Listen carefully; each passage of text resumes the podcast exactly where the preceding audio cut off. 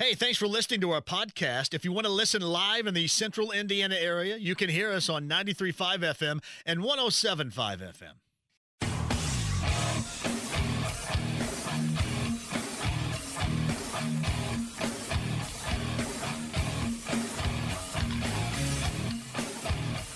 What in the hell do you think you're doing? Hey, John Boy. I'm telling you straight, it's my way or the highway. So anybody wants to walk, do it now. Hey, everybody, we're all gonna get laid.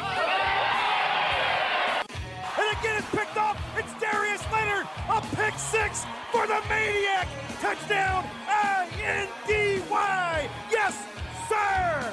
Oh, the Dickens! Double time! Miles Turner. Yeah! John, I have never been better to be on the air with you here in Indianapolis, a place where so many of my dreams have come true. The Ride with JMV on 93.5 and 107.5. The Fan. Hey, thank you for joining us on this Wednesday. We're busy rest of the week in studio for the final time this week. Tomorrow, downtown at Coaches, and then coming up on Friday, Ale Emporium up in Castleton. We've got a Bud Light Blue Friday. We've got a Larceny Bourbon Locks and Luna Azul Tequila Shots Thursday coming at you tomorrow at Coaches downtown. Busy to say the least. I also I have something for those. Let me see a show of hands that plan on making the drive down to Nashville on Sunday and attending the rematch of the Colts and the Titans. Show of hands right now. Who plans on going? Anybody? Anybody out there? Because I don't have tickets for you. You know, I try to do my best to get you hooked up as much as possible, right? Because I want you guys to have fun. I want to have fun. I want to have continuous fun.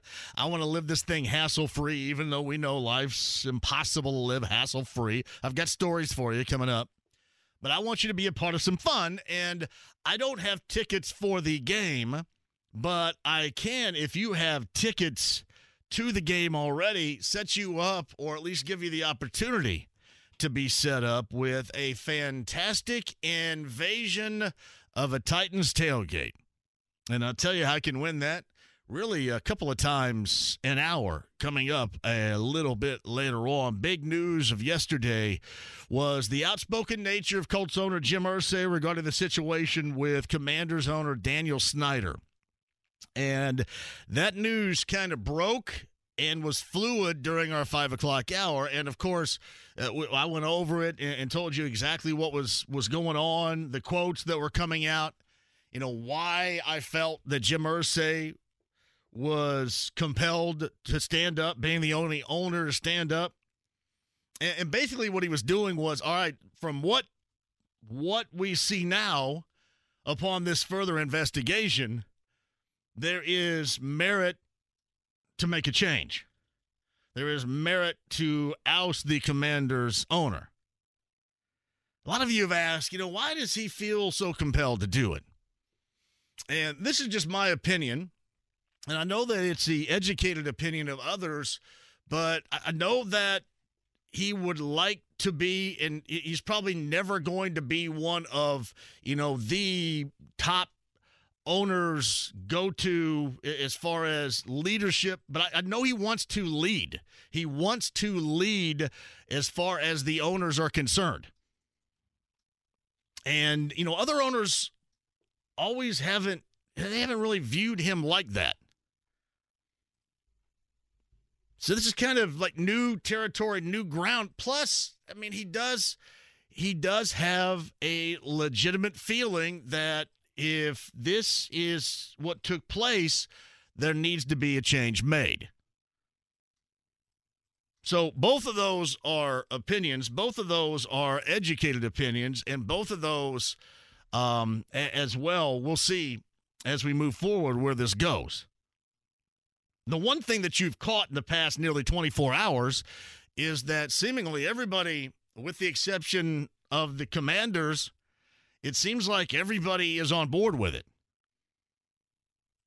And he has, has really overwhelmingly been lauded for you know, stepping outside what is that comfort zone that most of these owners have been a part of, not saying anything, and being that lone owner to say something.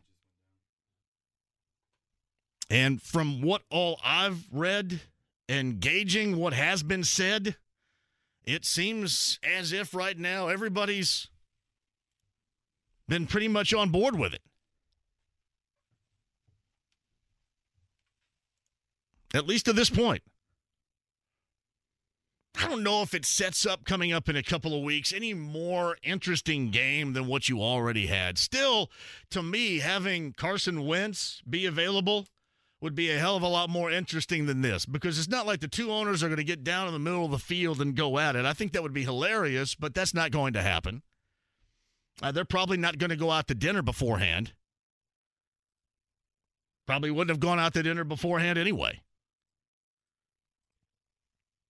But at the same time, I don't know how much other than just the storyline.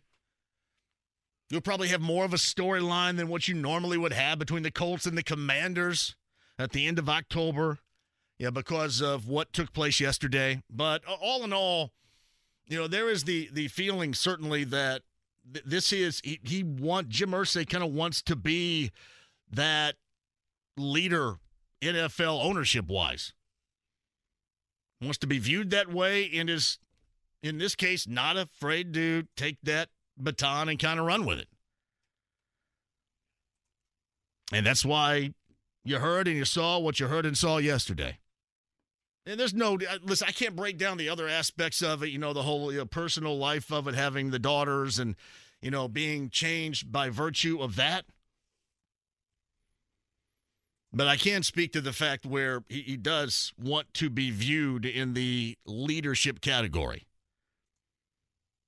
He wants to be known as, for both the NFL, for certainly this market, you know, for the fan base here, and for the rest of the owners, he wants to kind of be, you know, viewed as a leader in that capacity. And one of the reasons why he he took the stance, and certainly he believes in that particular stance. So there are probably personal aspects going on, personal aspects of, of growth. And I can tell you by being 52 and 53 years old, when I say growth and maturity, it happens. I probably could use some growth and maturity. No doubt. You guys listen every day. You probably know that I could probably use growth and maturity. So there are just different levels in life and what you're doing that you discover and you want to be a part of. And uh, this is another one. And certainly it stood out yesterday because no owner has been that outspoken regarding this Daniel Snyder situation until yesterday. So we shall see where that goes. And we can hit that if you like. I saw the quote a little bit earlier from Jim Irsay. Uh, you gotta stand. You gotta stand for something, or you'll fall for anything. And a lot of you are going, "Well, wait a minute. What does that mean?" Well, obviously you know what it means, but it's from the Mellencamp album "Scarecrow," going back to 1985. Which, by the way, is an incredibly. Kyle and I were listening to it in the pre-show. It is an incredibly underrated album. But that is, you've got to stand for something from the 85 album Scarecrow of John Mellencamp. That is where that quote got its start on Jim Irsay's Twitter account a little bit earlier today. Meantime, the Colts are back in practice in preparation for Sunday versus Tennessee. Looked like Shaquille Leonard was back at practice today. Not much to be said about the possibilities of any of these guys coming back playing. Shaquille Leonard was back today. Jonathan Taylor was back today. Nyheim Hines was back today.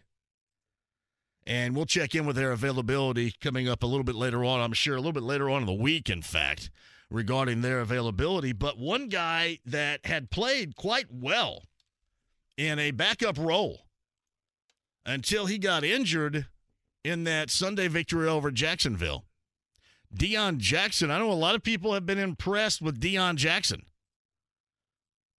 Deon Jackson off the bench had really helped out this team. Without question. And Deon Jackson will join us coming up in the five o'clock hour. He's not been on this show. I don't think he's been on any shows And I just kind of wanted to to get a little bit more of a background. It's interesting. You go back to when he made this team. You know, basically, he made this team as more of, well, he can be a backup running back, but he can be a special teamer. That was exactly the reason why, even though he's been active, Philip Lindsay did not make the team. Then Philip Lindsay ended up on the practice squad. Then, obviously, with the injuries, Philip Lindsay was brought up and then activated. But the main reason why Deon Jackson, and that you look back at training camp, and that was one of the, if not the biggest surprise. Because I think everybody thought that Philip Lindsay, because of his history, his history of producing, having productive seasons at the running back, being a backup was a foregone conclusion. But, you know, you, you miss out on a guy like Zach Pascal, you know, ends up via free agency, leaving. And you needed a little bit more for a special teams unit that you expect a great deal out of. And Deon Jackson was a guy that had experience playing special teams, is comfortable in doing it, is good at doing it. And that's how he scored, or at least helped scored a roster spot. And then when he got the opportunity to take advantage of it for the first time in Denver nearly a couple of weeks ago on a Thursday night, he did just that. And then you saw him do that again on Sunday up until he got injured. I don't know much about much, but I do know that he runs hard. Uh, he runs hard and he goes at it, but we'll find out a lot more regarding Deon Jackson, Colts running back, coming up in the five o'clock hour. First time he's ever paid a visit. Now, we'll talk to him again coming up in the five o'clock hour. Kevin Bowen is going to join us as well. Kevin's going to be here in the four o'clock hour. Matt Taylor, voice of the Colts, is going to be here coming up at the bottom of the hour. We'll get back to the Colts conversation in a second, but also a big night for the Pacers. They open up the season down at Gainbridge Fieldhouse, the first of three home dates, and then they go on the road, I believe, for five games after that. But the first of three at home, that is tonight, Friday night, and Saturday, I believe. Uh, first of three, tonight's the Washington Wizards. A lot of you have suggested, and I don't want to temper your enthusiasm because at some point it'll hit you. I was asked this last night, so I go out and play a little bit of hoop last night over at CG really late. Didn't re injure my foot. That was fantastic. Great job. Bathed in CBD oil. I don't know if really that worked or not, but I'll give it credit where credit is due because it was almost like that it did work. I guess when I come up with the fact that I didn't re injure my foot, that I guess it did work. But I was being asked about the opener or the season for the Pacers in general and whether or not do you think that they could surprise. I, I don't think that they can surprise. They're going to have some good nights where you're going to think, hey, this thing is ahead of schedule. Look how talented, look how young these guys are. I think Fort Wayne's older than the Pacers are right now. Look how talented, look how young. This thing is way ahead of schedule. And then you're going to have nights where basically they're blown out from the gate. And you're going to say, this is not working. These guys aren't it. Or it's going to take even longer than what I had first thought. And you're going to have to balance this particular opinion all season long. Now, most of you, if remember, we go all the way back to what was the conversation regarding a reboot. And most of you that called up, most of you that tweeted me, most of you that emailed me suggested that you would be in. You would not bail on a reboot. This will test your decision. This will test your opinion. Because some nights, again, some nights will be fun. Like tonight is going to be fun. They're going to open it up. You have everything new down at Gainbridge Fieldhouse. If you're going to the game, that should be an absolute blast. A lot of newness, a lot of freshness, not only in the building, but on the team. But honestly, believing that they're going to be a lot better or challenged for the postseason, the first things first, you got to just get through a week and see what you got a little bit.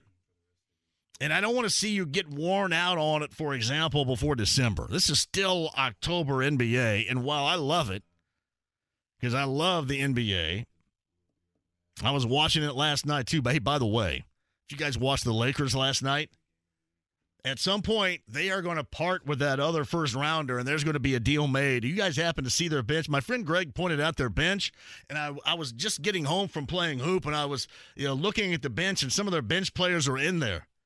That's really their bench. Did they have anybody missing last night due to injury? The Lakers.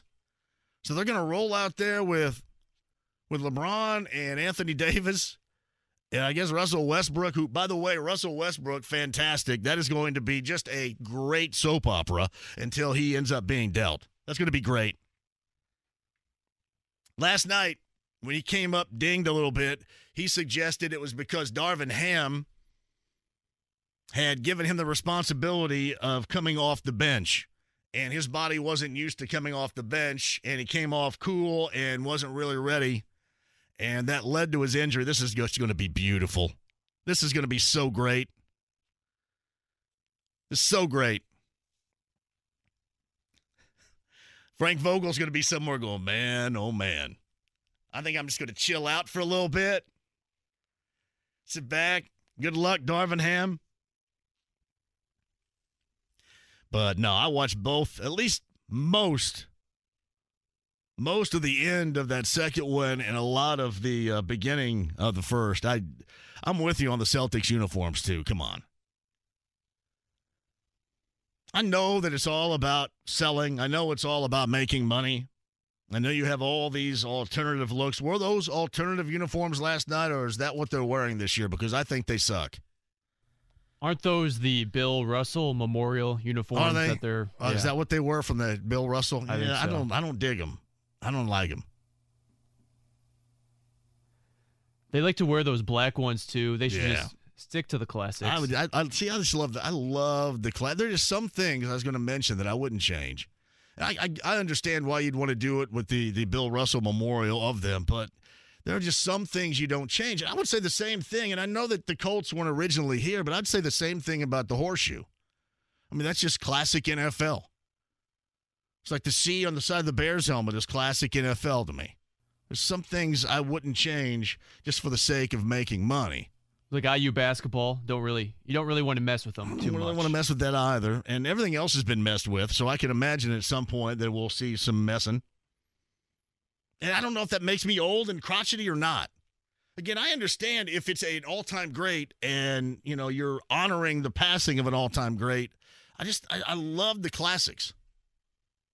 Love and, and to me the the green and the white of the Celtics. I'm not a Celtics fan by any stretch. That's the classic. That's a classic. And you, I think you can view that in every sport. But it really doesn't matter any longer. I mean, because certainly you get the alternatives. There, are they going to wear those the entire year? Does it say No, I the ones they so. wore that that was just in honor of Russell last night, or are they going to wear it periodically over the season? They might wear it periodically, but Well, I know part- it's not every game. yeah, that part makes sense. That makes again, if you're honoring, you know, an all-time great like that, that makes sense. You know, other than that, not so much.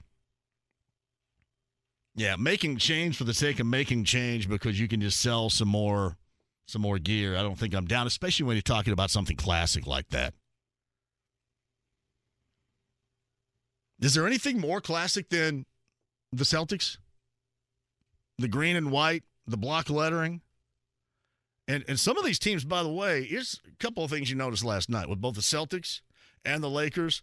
When when are we going to come to a time where we're going to be running out of numbers?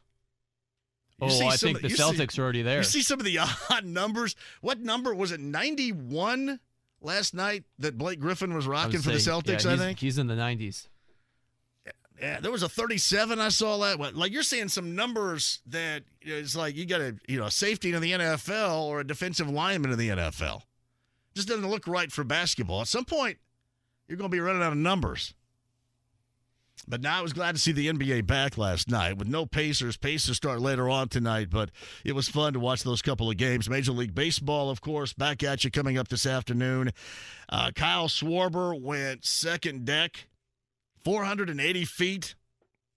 If you're going to stare at something and not have to face any retribution from the opposing pitcher and or team, that would be it. If you hit one that far, you should be allowed really to stare at it and not move until it lands. Nobody should be blamed. That thing was an absolute blast. You should be allowed to stand right there and watch every second of it until it lands, which really didn't take that long, but still. That is absolute admiration. Phillies get that game one win in San Diego over the Padres. Same two teams coming up, I believe, this afternoon, right? Night game is going to be in Houston with the Astros and the Yankees. Yankees dispose. And we were talking yesterday about Josh Naylor of the Cleveland Guardians. you knew when he was rocking the baby and all. I don't know. He, just kind of lost his mind after that home run the other night. And then Cleveland goes out and then ends up losing that game. And you come back to Yankee Stadium and they were ready for the dude last night. Yeah, they lit him up. I didn't even know what he was rocking the baby, and he said something like to Gerrit Cole, "You're my son." I'm all good too with trash talking. I, I don't know. It may have to be better than that though. I think you've heard "You're my son" or "I'm your dad" or whatever the hell that is. But, but man, they gave it to him last night without question. Certainly did. All right, back to the Colts in practice today again. If you missed it, Shaquille Leonard. If you missed it, Jonathan Taylor. If you missed it, Nyheim Hines, all back at practice today. I think the most common question asked of me last night, outside of why Jim Irsay decided to stand up and say what he said, what no other owner did yesterday regarding Daniel Snyder, was why can't the Colts continue to run the offense as what we saw in that win over Jacksonville? The hurry up, the tempo, the rhythm passing, the shorter patterns. And my answer was you can do variations of it. They're not going to go, and they may go no huddle, but it's not going to be a style of no huddle in which presented to you 58 passes for the quarterback this past Sunday. And Frank Reich, again, said as much early in the week. There are variations that I think you have to do. You have to utilize a couple, especially in terms of your wide receiver routes. Because I think that offense just didn't benefit the rhythm and execution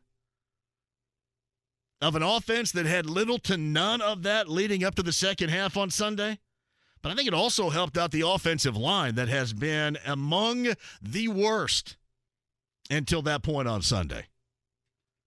So I think you benefit them both. We'll see if that rhythm maintains, and we'll see what additions we saw on Sunday continue offensively this Sunday down in Nashville. You know, I did want to say this. I think we have this somewhere. I don't think we have it ready to go. I don't know if you heard it on Colts Roundtable Live. I think Matt had it yesterday as well in a clip where he was talking to Frank Reich after the game. And he had Frank Reich on Colts Roundtable Live, and they were talking about the wide receivers. And Frank Reich had had kind of, you know, they were kind of joking around, or Frank was kind of joking around, and he said, "Hey, you know, I'm not a I told you so type of guy, but I did tell tell you about the wide receivers how they're going to be legit. Here's how it sounded." I don't like to say I told you so, but, but I think I'm going to say. No, I'm just, I'm just Come kidding. on, bring it. Bring the hammer. No, I want to bring the hammer. I love these guys. I really do. I love these receivers. I've said that all the off season. I said it all in preseason. Mm-hmm. I think these guys are good players. Everybody's talking about we don't have enough firepower at receiver, and Chris Ballard and I are just looking at each other like they'll find out. they'll find out. I love it. They'll find out. I love it. That is Frank Reich from Colts Roundtable Live. And here's where I take a stand on this. Because if you go back, we have been, I've been judging on four years at that position. I've been judging on four years. And then I was also judging on the first five weeks of the season. And normally, what coaches or anybody in football will tell you is you got to give this thing time. You got to have patience. You got to understand that. It takes a while. But as I told everybody that were on me about the way this offense played in the second half on Sunday, my sample size of still wondering if this is real or my sample size of this actually being real is greater than still what you saw on Sunday. Do I think that Alec Pierce is going to be really good? Absolutely. I already think Michael Pittman Jr. is really good. But we've been told this for like four years. I've been telling you this for four years. And while I hope that this is just a stepping stone to exactly what they're talking about, and I hope that Frank Reich can come back at all of us that question that wide receiving room and say, hey, you know what? I told you so. I just don't know if I would be doing it after a half of football.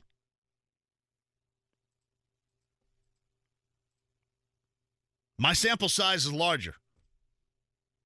We had four years and five weeks, close to four years and five weeks. My sample size is larger. So you're not allowed to tell me to be patient and then be impatient yourself. If you catch my drift. That's all I've ever wanted. All I've ever wanted. I hope, I hope that there is a point where consistently this group produces and they can say, I told you so every time they do. But until there's consistency to it, I think most of us still will remain skeptical, even if we like the two guys at the front. And we do. And we should. And we better. But I think we're all still allowed to remain skeptical until we see consistent results from the players and the team. Talk about that coming up on the other side. Matt Taylor, voice of the Colts, is going to join us bottom of the hour. Kevin Bowen coming up in the four o'clock hour. Deon Jackson of the Colts, their running back who was injured. We'll find out about that and talk about how he has adjusted to being a focal point at times of this offense in the past two weeks. Deon Jackson will join us coming up in the five o'clock hour. If you're going to the game on Sunday, I've got something for you. I've got an angle for you. I want you to be a part of something if you are going. Again, this is only for those that have tickets and are going on Sunday. I guess legitimately, if you don't have tickets, if you wanted to go down and hang out, you could. So who am I? But I think it would work better if you already planned on going, if you're going to make a weekend out of it. How you can invade the Titans tailgate. I'll tell you all about that with bullseyeeventgroup.com and a lot more. That is coming up on the other side again. Pacers Wizards later on tonight. The Pacers open up their portion of the NBA schedule against the Wizards inside Gainbridge Fieldhouse. 6:30. Your pregame coverage begins inside the lounge via YouTube Live. Shout out to everybody there. You got the stream. You got the app. You got us in HD radio at 93.5 and 107.5 The Fan. Don't go away. The Ride with JMV. You take drugs, Danny? Every day. Good. So what's the problem? I don't know. 93.5 and 107.5. The Fan. Yeah, this was the Jim Irsay quote from earlier today. You've got to stand for something Mellencamp 1985. Highly underrated album, I think, of his collection. Scarecrow.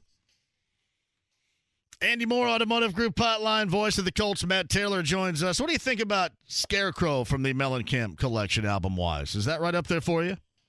Oh man, I sort of get lost in the the uh, discology, if you will, or the recordology. What what year would that have been? That was 85, brother. 85 was Scarecrow.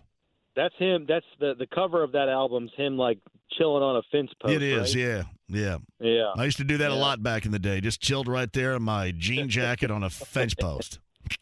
Come over here and take my picture as I lean on this fence post. It looks like that I have done some work out here. Look at the cows behind me.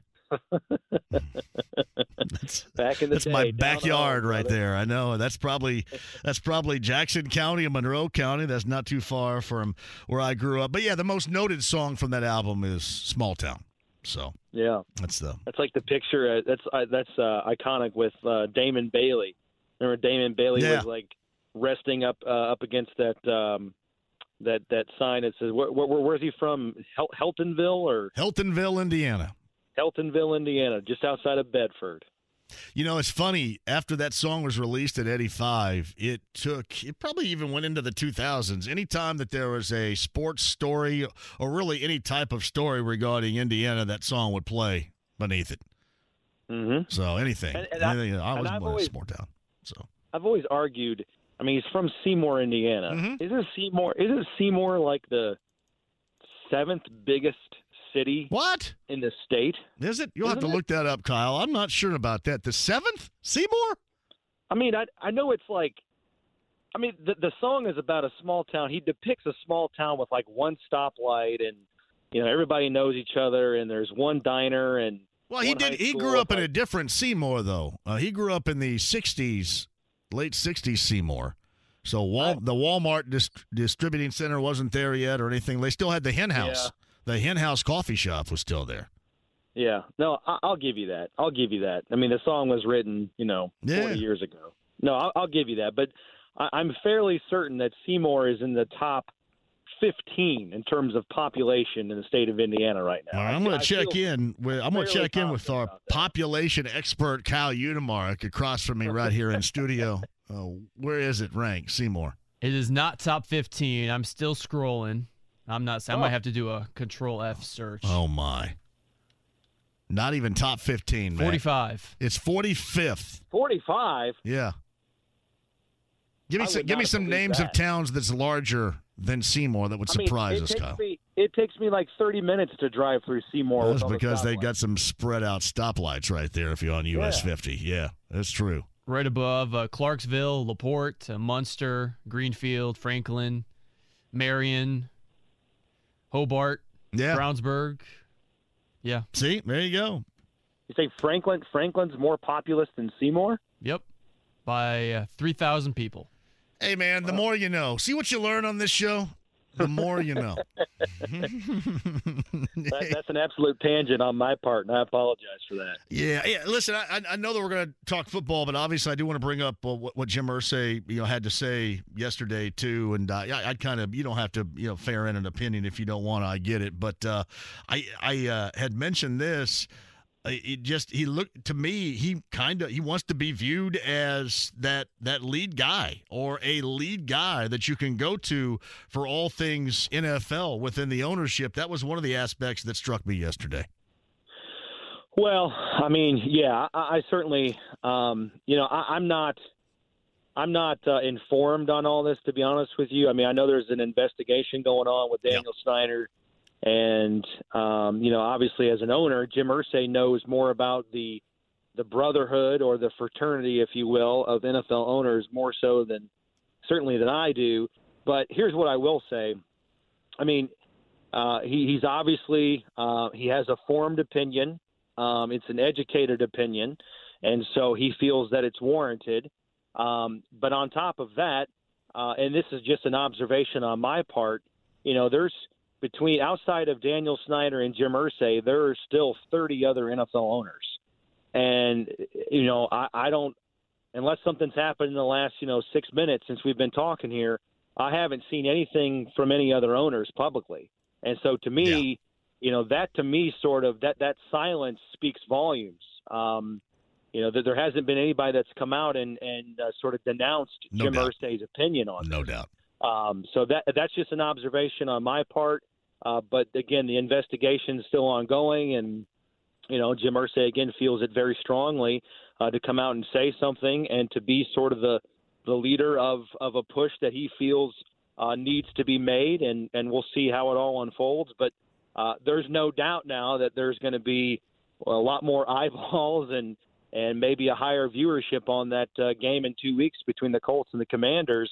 Um, you know, there's the Carson Wentz angle, but now there's this, you know, off the field as well between the two owners. Yeah, you know what? And I downplayed that a little bit. You know what I mean? I kind of downplayed it. I'm thinking, I, I think people, the storyline, if Wentz were playing, uh, would certainly be there, you know, for the crowd and, and getting everybody amped up. But I, I think the whole owner thing, I, to me, I would give that more of a back seat, I guess, than you know, they'll be talked about. Don't get me wrong. I mean, Yeah. the, the shows will be talking about it, but I think as far as, you know, being a, a line of interest for those fans going to be in that building, probably probably not too much compared to the No, that's right. I mean, yeah, I mean, once we get to like uh, Saturday night and and you know Sunday day of Yeah. the game, and certainly once the football's uh, kicked off, then it's just a football game, and it's, I mean, they're all going to be important games from here on out for the Colts. I mean, uh, especially if, if if they can't get the job done on Sunday against Tennessee, then then then the margin for error is razor razor thin for this team if they want to you know, make a playoff push and, and get back into contention to win the AFC South, and then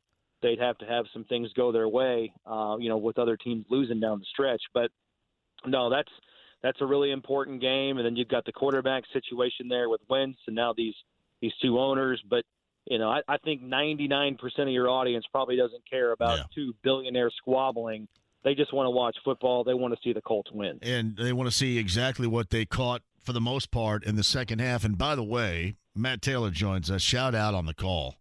Uh, and the Colts, your, your digital staff put together a great video short of that final call, that touchdown pass to Alec Pierce, and, and that was outstanding. And you know, the best supporting actor uh, playing the role of your radio color analyst every single week is Rick Venturi with his arms, his arms raised, signaling touchdown was outstanding.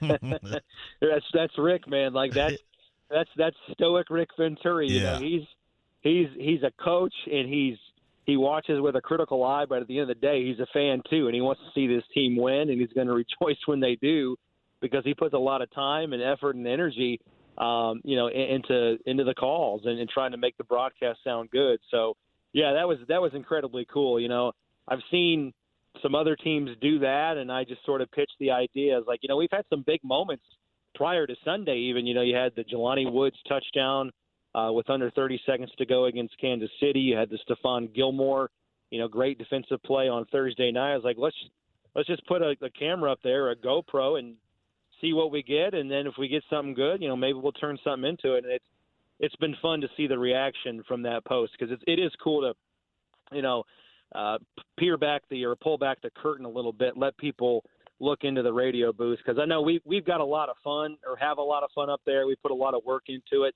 so it was cool to let That other was people awesome. see, you know, so how how the dynamic works, you know, on game day inside the booth. Hey, It was awesome. I mean, it really was. Matt Taylor, voice of the Colts, joins us. Colts down in Nashville coming up on Sunday. And of course, we'll lead you up to countdown to kickoff. And then uh, the game call with Matt and Rick and Lara coming up on Sunday again down at Nissan Stadium in Nashville. You know what was interesting about that final pass play? I talked about this on Monday.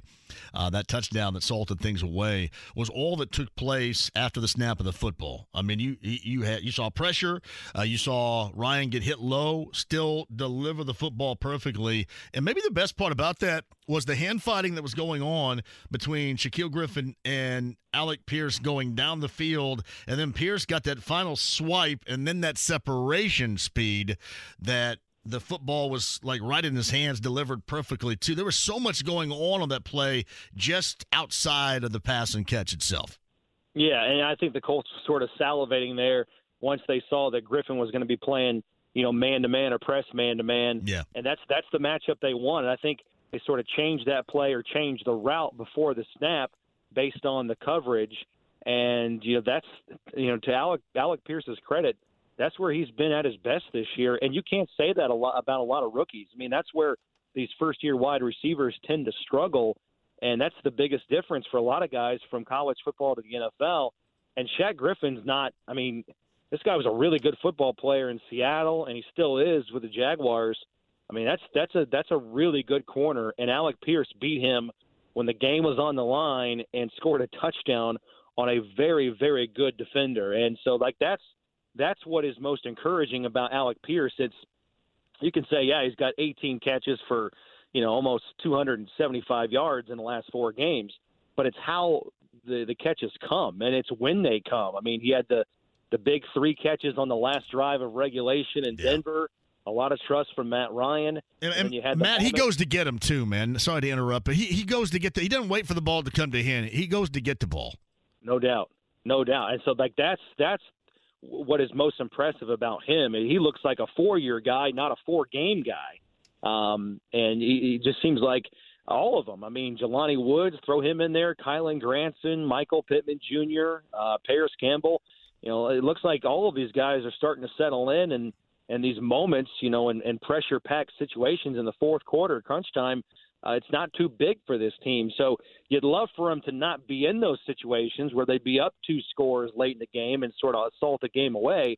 Uh, but it's good to know you've got that ability, and not every team's got that ability, you know, to sort of come through when it's, you know, when when the, when the lights are brightest, if you will. Um, but no, Al- Alec Pierce has a lot of trust from Matt Ryan, and that throw was a thing of beauty, and that it was an even better catch. And uh, you know what a what a great moment so far in the early season for the Colts. Uh, yeah, Deon Jackson's on the show coming up in the five o'clock hour. Any interesting tidbits? Because I don't think he's ever been on. I don't know how much outside. I know he's probably talked to you guys before. Anything stand out with the backup running back who in, in the past two games has done a really good job? Yeah, no, it's it's funny you say that. I actually talked to him today, interviewed him today. Um, he he grew up in Atlanta. I'm sure. I don't know if you know this. You probably do because it's, it's out there. But uh, he grew up in Atlanta, and the high school that he went to, um, they have a they must have a really big budget for commencement speakers because I think um, you know some actors and some high profile athletes, including Matt Ryan, uh, gave the Matt Ryan gave the commencement speech at uh, Deon Jackson's high school graduation, and then here they are five years later, and they're teammates, and um, you know he's he's uh, you know scoring touchdowns and catching ten passes in a game from you know a 15 year veteran. So pretty cool story there, and he also said that you know with uh, with all the recognition that he got between fantasy football, scoring a touchdown. And then, you know, the Good Morning Football show on NFL Network, they have that Angry Runs bit. He won that this week as well. So between all of that, uh, he had like 450 either text messages or direct messages on Twitter with from people, you know, hitting him up and congratulating him on a great game and great plays and people thanking him for their, you know, fantasy football victories for the for the things that he did stat wise. So he's a really humble guy, good guy, and you know, he's as we always say, he's always been one or two plays away from being the guy. And Yeah. Last two games, he was the dude, and he came through, and the moment wasn't too big for him. And Matt, I know in closing here it's easier said than done offensively, but even with the return of the guys, uh, essentially he was playing for because of injury, you, you think he's solidified himself here, at least in the short term, to maybe getting a couple of opportunities, a couple of snaps that he would not have received before proving himself in the last two games? Well, that's a good question. I, I don't know. I, I still think. I I think that one's going to be tough because I think if you have a healthy Jonathan Taylor and Nyheim Hines, and, and by the way, I think both guys did practice today, so they're trending on being back after missing, you know, virtually the last two games with Hines going out early in Denver. But uh, I still think, I, I don't know. I, I don't know if he's. Man, Deon Jackson's a really good football player, but still, I think Jonathan Taylor qualifies as a guy that you don't want to relinquish carries to, you know, to somebody else. He's just that good.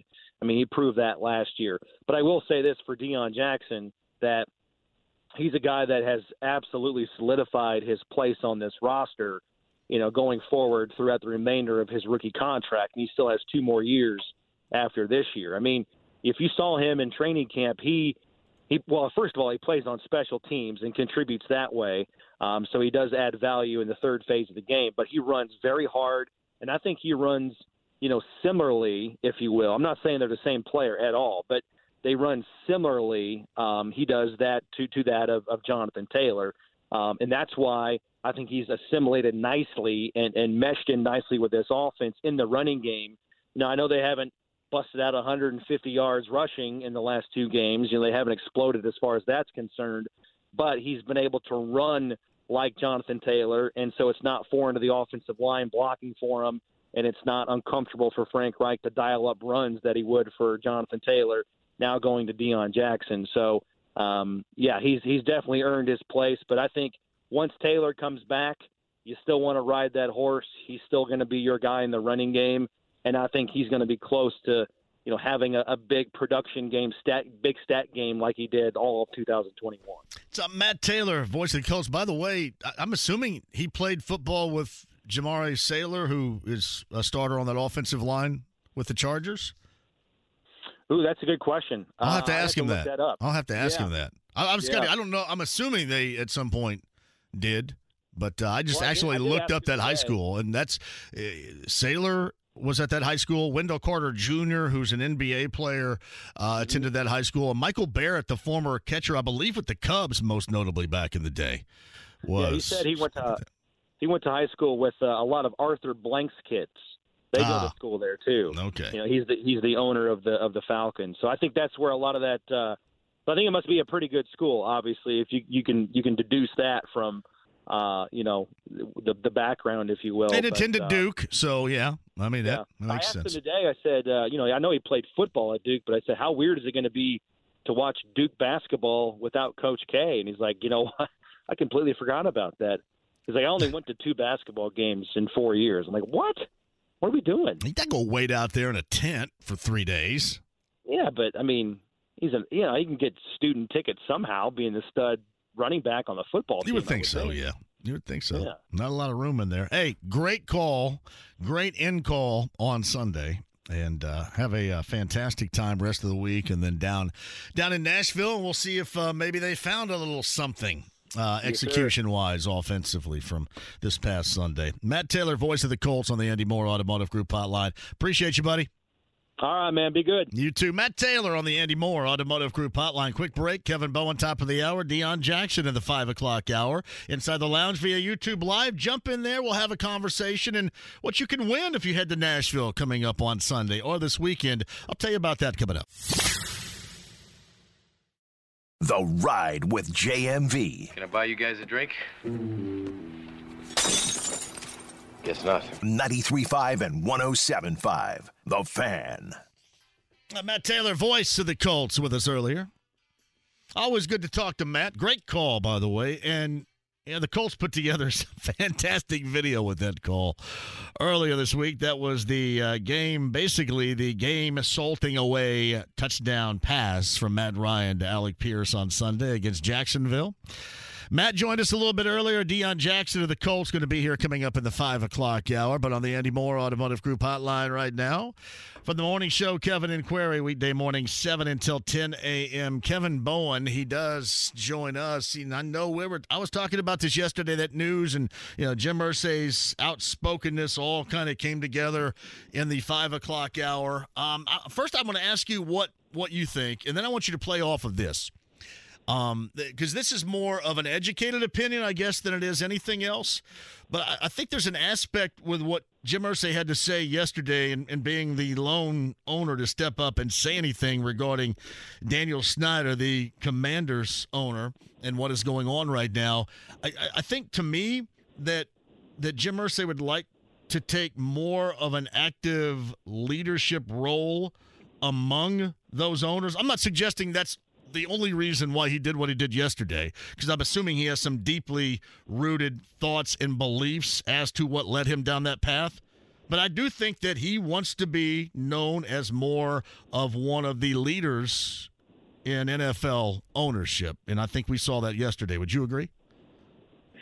Yeah, I, I would definitely agree. I think, it's a good point. I guess I'll start there. I think he wants to be. Um, Uh, he has an extreme reverence for the history of the NFL, for the history of ownership in the league. I mean, you won't go through a Jim Irsay press conference without him mentioning George Halas or the Hunts or the Rooneys or you know whoever you want to throw into that group and mentioning how you know they were at his wedding and you know he's been around them for so long and all of that. So I think what you saw yesterday, part of what you saw yesterday, obviously it was a very thought out and, and, and you know very calculated, frankly, what he was doing. But I think part of it was, uh, you know, I'm defending the shield, and, and I know that you know that can kind of sound as like a, a bit of a fluff statement, but I think Irsay holds that in high regard. I think he holds the history of the NFL in high regard, and I think he believes that Daniel Snyder attacked uh, the entire ownership group and some of the reports out there um, from ESPN and you know calling the ownership group kind of a mafia and, and they all hate each other and all those quotes that were in the ESPN piece last week. Um, as far as what Irsay did, I, I have a um, an immense amount of respect for what he did. Um, I think in society, frankly, particularly in the NFL, but I think in society, it's fair to say um, that oftentimes, like people in positions of authority, sometimes their voices are needed to create change and realize that people that are also in positions of authority cannot just get away with things because they have fame and money.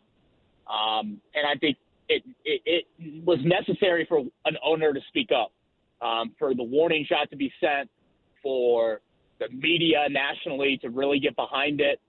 And I'm sure today there were conversations at those league meetings in New York um, directly because of what Jim Irsay said yesterday.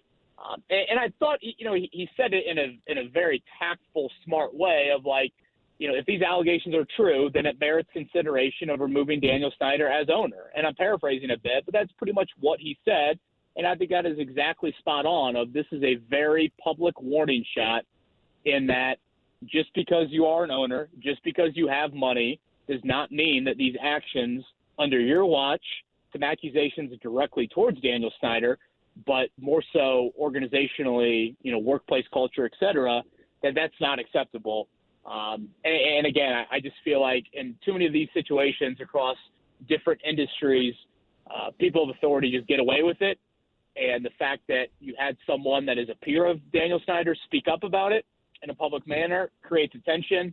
And at some point, it will create a big decision for the owners if these allegations are indeed true. So Kevin Bowen joins us. I, I also felt that, it, it, to me, again, this is um, uh, an educated opinion here, but I kind of felt that he he probably took the temperature of the room with a lot of his uh, owners as well. And because uh, if you don't have basically close to a, a, lot of, hey, you know what, you're absolutely right. Hey, if you want to do this, go ahead and do it.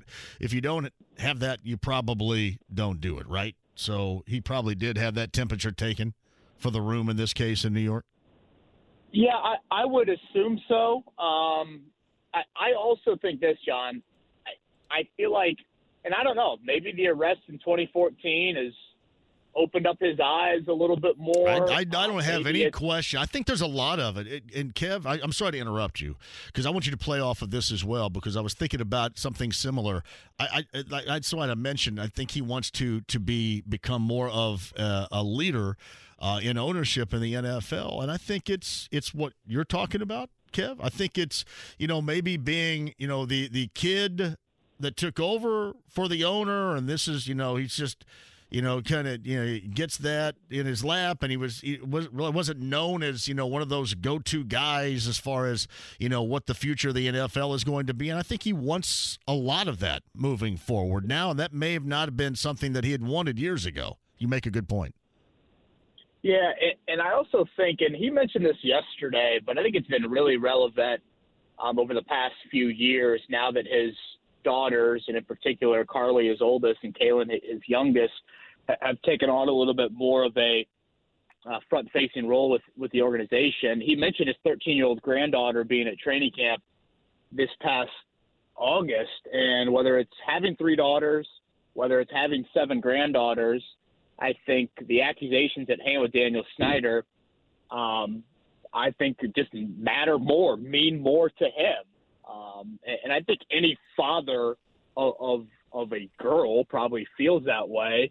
And whether it was Kaylin kind of igniting some of the kicking the stigma campaign and, and wanting her dad to um, help her out and being such a public voice in that and public face in that, um, I, I think that is very fresh on his mind and has been very relevant.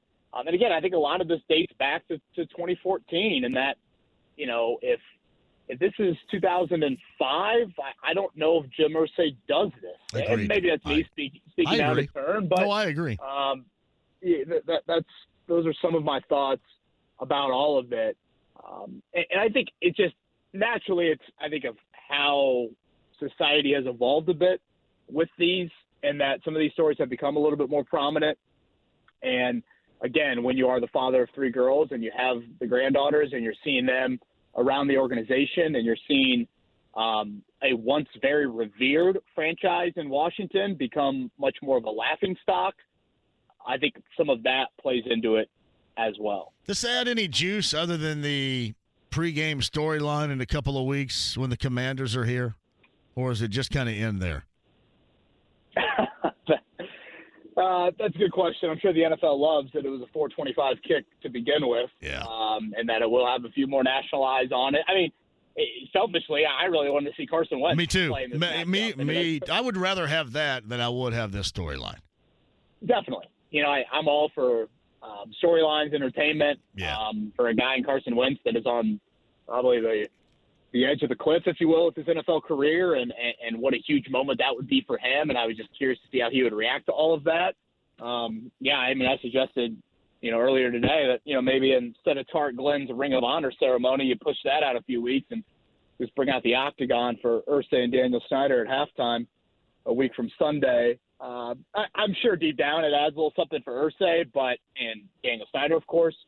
But outside of that, I can't say that Ron Rivera's pregame speech will be including a "Let's go win one for the owner" inside the visiting locker room. Yeah. I, I I do. I completely agree. I just I, I think to me I would rather have the former quarterback actually playing to have something there on the field than just Right. this is to me is going to be a storyline. There'll probably be camera shots inside, you know, the owner's suites and that'll be about it. Yeah. Yep. Exactly. And again, obviously, the Wentz implications are you know far greater than just him being out there from a entertainment storyline going back to that place and the Earth Irsay comments in the offseason. You obviously have the draft pick storyline with it as well. But yeah, like you said, outside of a few owner shots, which I, I don't I don't know, maybe I, I feel like they don't really show Earth Irsay much during games.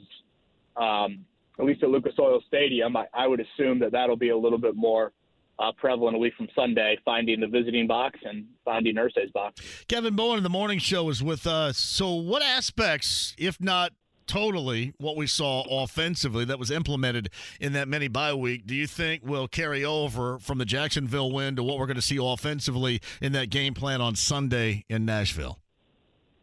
Well, I, I I think you cannot get too too far away from the no huddle. right there Um, with you. I get that it's yeah, I get it's not going to be a weekly success to the tune that you had it on Sunday, but your offense was in such a dire situation, and it wasn't just like one aspect of the offense. It was protection, it was turning the ball over. I thought honestly the no huddle created a little bit of a run game, not in the stats, but Deon Jackson, ten catches for seventy some yards. That was pretty much your your run game on Sunday.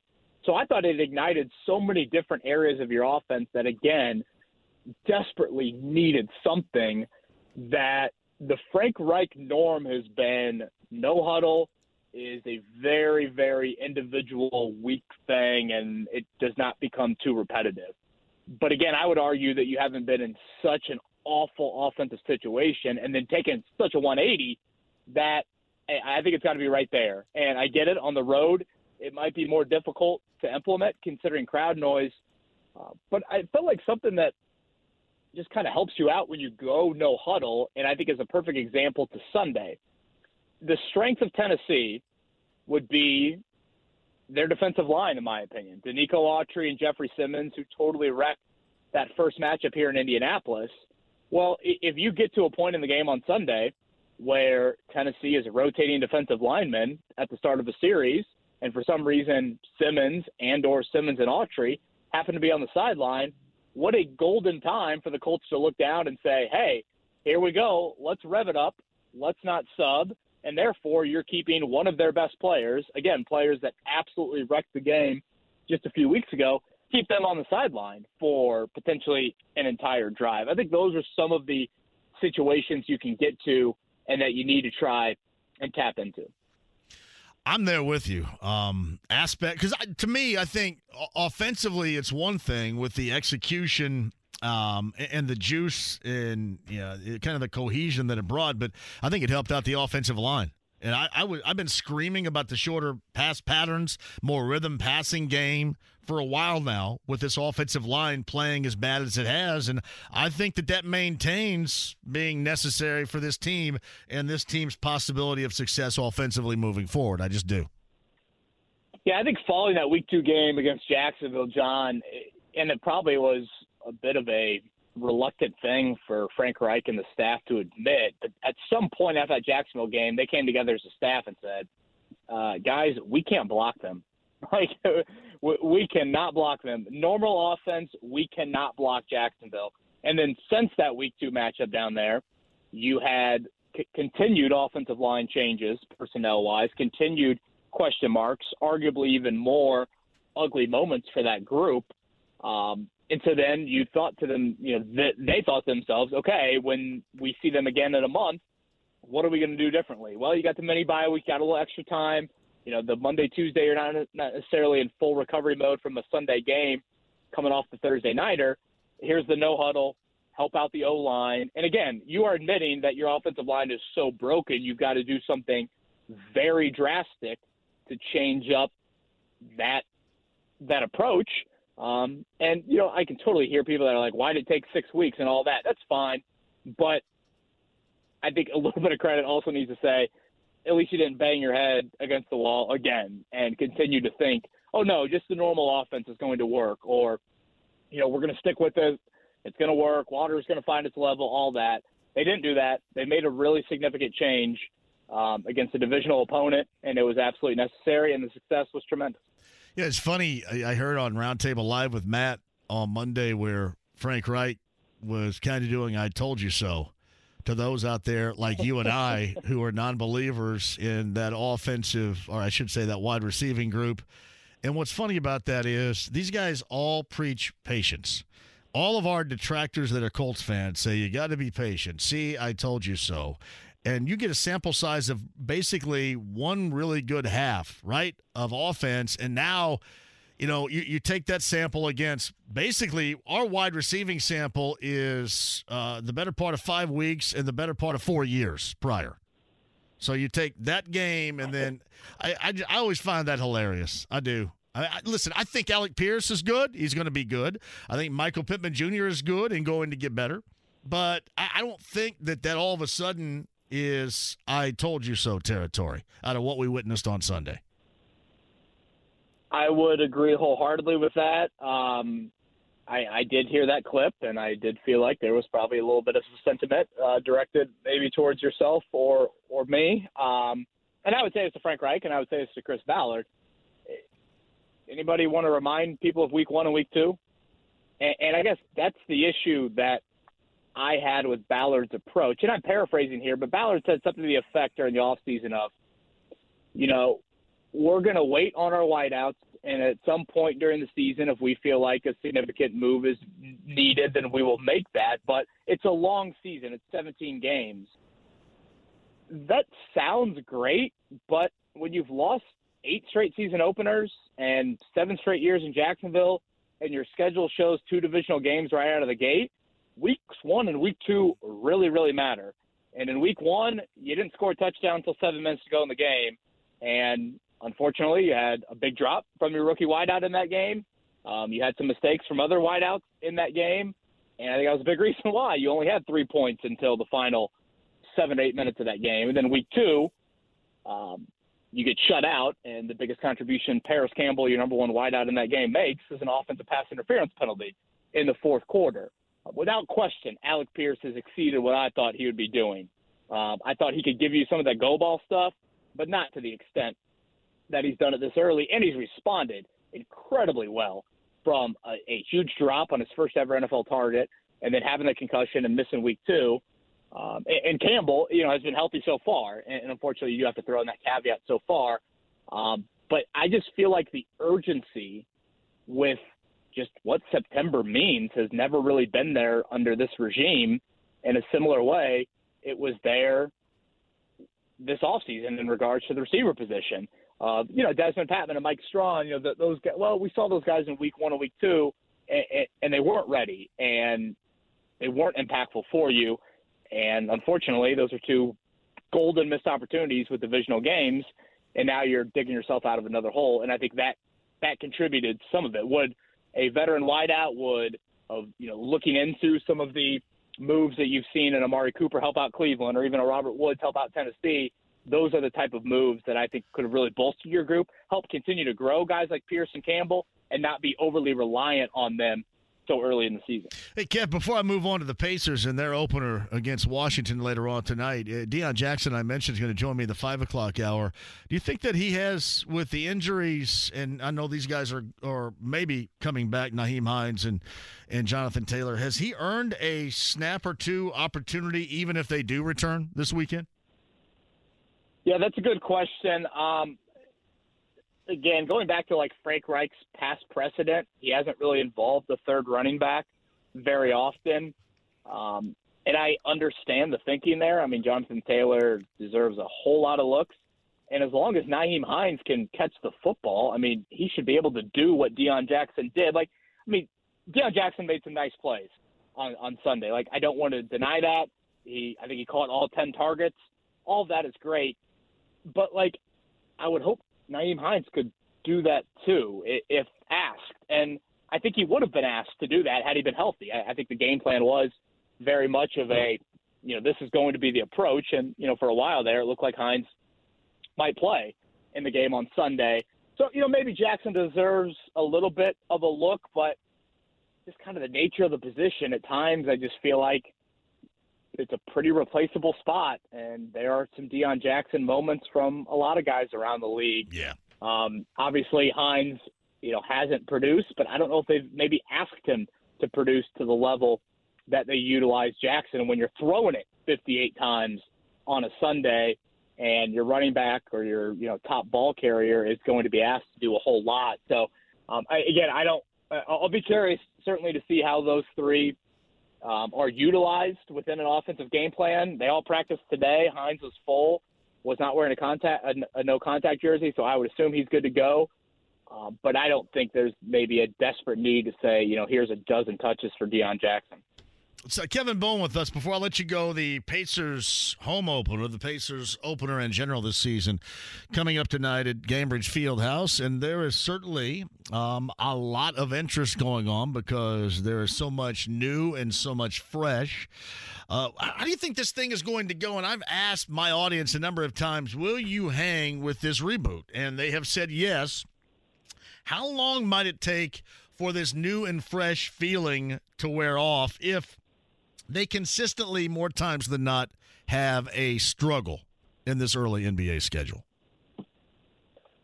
Yeah, I mean, it's certainly going to take a, a different approach from anybody watching the Pacers. I mean, no one is used to the franchise being so public, a even private, I guess, about you know what this season's going to look like of the win, loss, over, under, all of that.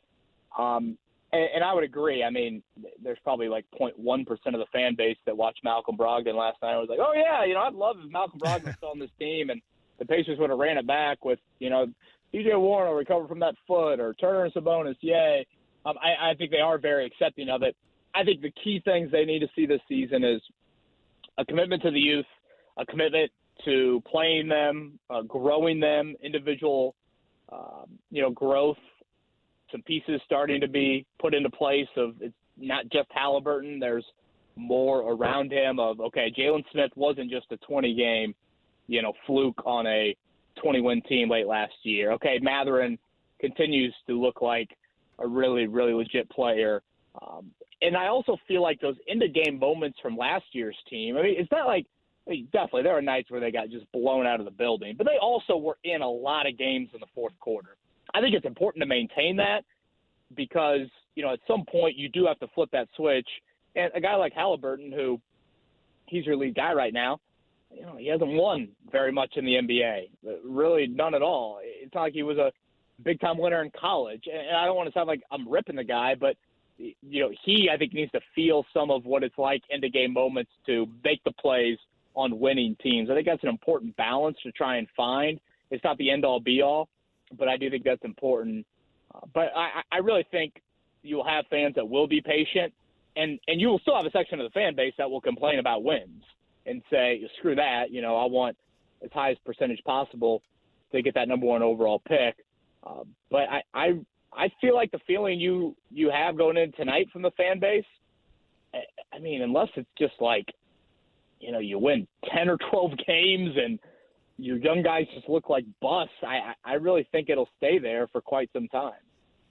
Yeah, it's um it's new and it's fresh, but I, I I've reminded people that it's going to be, you know, moments that aren't always related to winning or equate to winning that you're going to have to find embraceable because I, I get everybody like I was talking to people last night I was playing hoop last night and they were saying hey what do you think you think the Pacers can they squeeze into maybe at least making a run at the postseason? I'm saying, you know, eh, don't even worry about that. You just worry about the fact that you're going to probably have to embrace um, a lot of what you really would, some non winning stuff to get through this because essentially uh, the winning uh, to what people would really like to see uh, is just not going to be there this year. I don't think, unless we're just absolutely sideswiped by uh, a young group that uh, that plays well, well, well over what we thought. Yeah, there's going to be uh, some necessary celebrations for Aaron Nesmith scoring 16 points three out of four nights. You know, I'm ready. in- in I'm ready for that celebration. Like, yeah. and I, I get it. That's kind of hard to admit, but those are some of the areas and the strides that you, you, will need to see and hope to see. And and obviously, at some point, John, you know, probably not until closer to the new year and into February, and the deadline is there. But then you're going to have those questions come up about, okay, what about Buddy Hield? What about Myles Turner? You know, Daniel Theis isn't even playing tonight. Is he like sitting out because they're just going to trade him at any point? Like, kind of been an odd situation here um, with with with him. Um, but it, I know it sounds good in mid-October. I, I'd like to think that the overwhelming majority of Pacers fans that I've heard from seem to be totally content with the plan and very accepting of it. You will need to see some strides in that direction, but I don't think they will be a throw in the towel moment unless, again, just Mathurin looks horrific and you know they win eight games or ten games or something just god awful. I can't imagine the Lakers don't decide because you know Rob Pelinka at some point is is going to feel like he may feel like that right now and probably should that he's going to be in trouble. If you watch them last night and then look at their roster, have, have you looked at their bench, the Lakers bench? It is I- I- incredible. As you know, John, I'm a diehard Notre Dame basketball fan. Matt Ryan, Yeah. and this is not the quarterback Matt Ryan, um, the white shooter for the Lakers who went to several colleges, Matt Ryan, including Notre Dame. He couldn't get on the floor in South Bend. Mike Brey can find a role for you if you can put the ball in the bucket, and he couldn't play there. And now all of a sudden, I would consider him a critical piece to the Lakers doing whatever they think they can do this season from a second most minutes off the bench last night to Kendrick Nunn. Yeah, Ryan had 18 minutes off the bench. That it, that, and if you're looking at their bench, and, really, if you're looking, they have three dudes and Beverley and Walker. There is no way they're not making some sort of substantial deal. There's no way they're not going to move off their position of not wanting to give up another number one. No way. Right. And you would think, I mean, the Pacers obviously will be sitting there waiting for them at that point. And, you know, I think it's probably smart for the Pacers to see who else enters the desperation category because, you know, you get to early February and teams that maybe thought they weren't going to be there are now there or injuries happen. And maybe what you thought, you know, the Lakers are going to offer you, maybe you're now looking at two or three trade packages that look a whole lot different. And then honestly, and, and I know we're up against it, John, but and this obviously plays right into you, but I am very curious to see what we see from Turner in just the alone minutes at the five, a huge contract year for a guy that's never hit free agency. He's battled injuries each of the last two years. He's playing with the ideal pass first point guard. All of those things. I'm very, very interested. to see how 18 and Turner 11 until the All Star break. What do you think? Averages. Oh boy. 18 and Yeah, 11. 11, 11 seems a little rich. So does 18. I'll go. Uh, I'll go 15 and uh, eight. I'm, I'm, hey, I'm living large. 18 and 11. And I want everybody bringing it to me. Yeah, I'm going to listen. I have, I've hung in here the entirety of the time. I'm going to hang in to the bitter You end. have, yeah. I'm hanging in. You have. You have live and die. Honestly, Mr. Turner should invite you to a game with uh, with with how you've hung in there. And I, uh, it's kind of been a Pacers ritual for me. Usually at the end of games, uh, depending on how Turner plays, I sometimes like to scroll through JMV's mentions. So I'll have start that back up tonight. Yeah, a lot of fat dudes in there telling me how much I suck and how much he sucks and stuff. I'm thinking, all right, yeah, yeah, that's a good idea. He would stuff you in a trash can in five minutes, there, nerd. So, no, honestly, I will go to the end with it. You know, we've been here this long. We might as well play it out to the end. So, what we're gonna do. All right, Kev, I appreciate you more than you know. Uh, enjoy the game later on tonight, and uh, I'm sure you guys will be yakking it up. And you, you're getting ready to get a European vacation from your colleague in the morning too, aren't you? I know. European Jake, I know. Boy, can only imagine all the different European soaps he's going to buy when he's over there and make sure he comes back smelling all fresh and everything. Yeah, he's heading out. Gosh, I want to say, is it the end of next week? the- don't do they have Maybe it's the spray tanners? They have spray tanners in Barcelona. Boy, that's a yeah. Maybe Assuming so, over yeah. to Ibiza and check that out. Yeah, he's going to have to make sure he gets a nice coat on before he heads over. Take it easy, buddy. Appreciate you. All right, see you, Tom. It's a Bowen on the Andy Mohr Automotive Group hotline. Let me take a break and we'll come back. Deon Jackson to the Colts in the 5 o'clock hour inside the lounge via YouTube Live. Coming up next, I'm going to send somebody, not send you, I guess you're going to have to send yourself, but I do have a couple of passes for you to invade a Titans tailgate coming up on Sunday down in Nashville. I'll explain further and give somebody a chance to win coming up on the other side. 93.5 and 107.5 The Fan. The Ride with JMV. Don't read your email because I'm really butthurt when you read your email. Uh. 93.5 and 107.5. The Fan. Gainbridge Fieldhouse, the start of the Pacers season tonight. 6.30 your coverage begins right here. The Pacers opener, they host the uh, Wizards of Washington. Bradley Beal, Kristaps Porzingis. Isn't uh, Monte Morris? Monte Morris had been a big part of what the Nuggets have done in the past. Isn't Monte Morris the point guard now with the Wizards? Am I dreaming? Like Larry Brown saying I'm dreaming inside the lounge via YouTube Live about Myles. You know, again, if I'm going to go out, I might as well go out big here. All right? That is the thought process. That's exactly what I'm thinking. Yeah, Monte Morris, Bradley Beal, Will Barton, Kyle Kuzma, and Porzingis.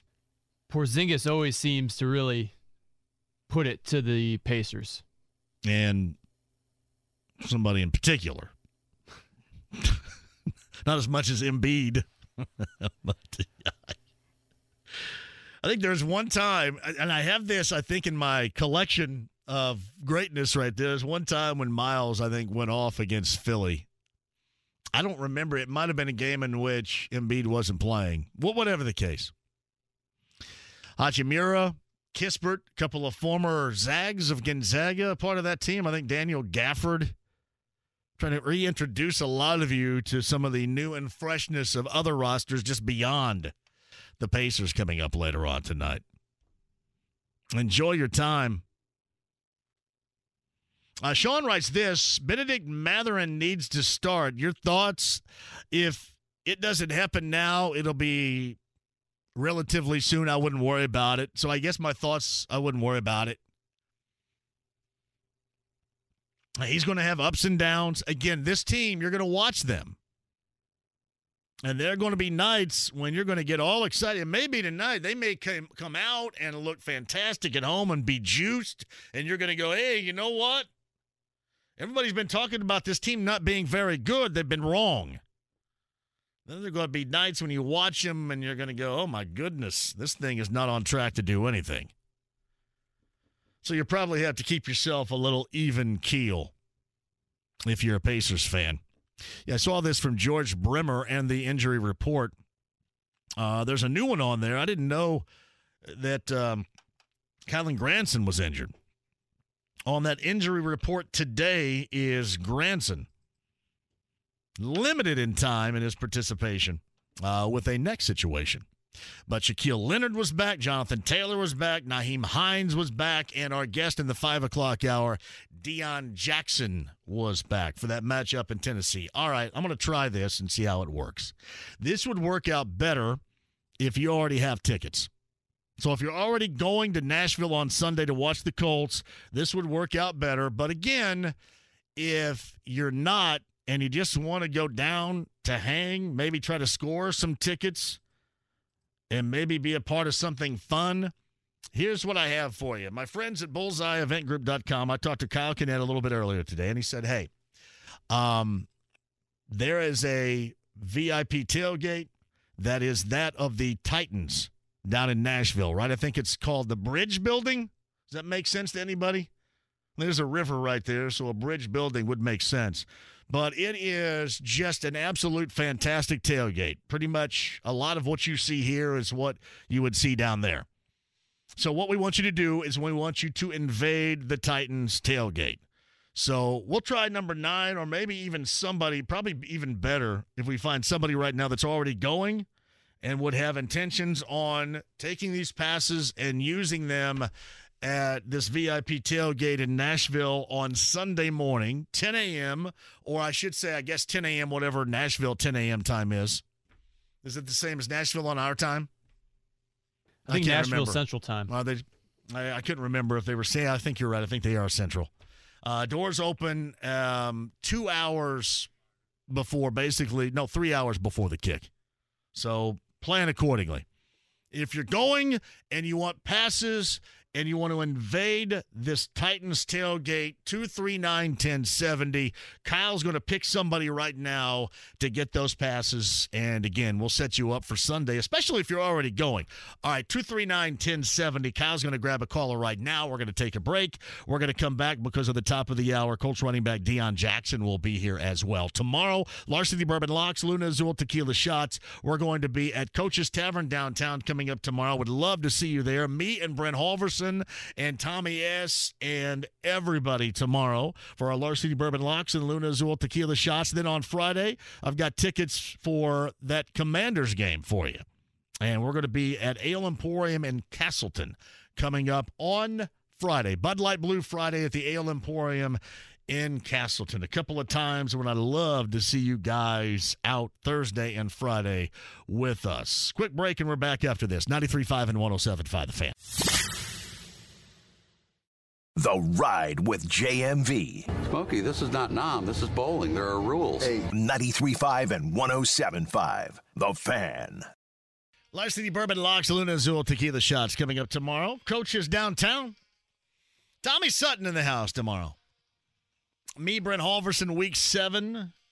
Uh, the NFL starts coming up tomorrow night. Our Larceny Bourbon Locks and Luna Azul Tequila Shots. And um, I heard that promo. Who is it that sings Tequila makes her clothes fall off or come off or whatever like that? Who is that?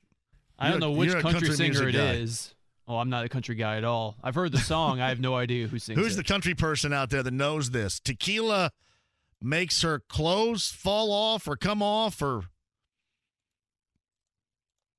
That sounds like a song I need to hear, I guess. Tequila makes her clothes fall off.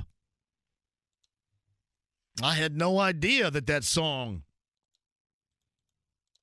I might be interested. And um, yeah, Luna Azul tequila coming up to my my, my clothes will stay on tomorrow. Joe Nichols. Joe Nichols or Nicholas? Nichols? That's a part of uh, our sister station, Hank FM show, coming up at 8 Second Saloon, which should be a heck of a good time. Nichols, everybody.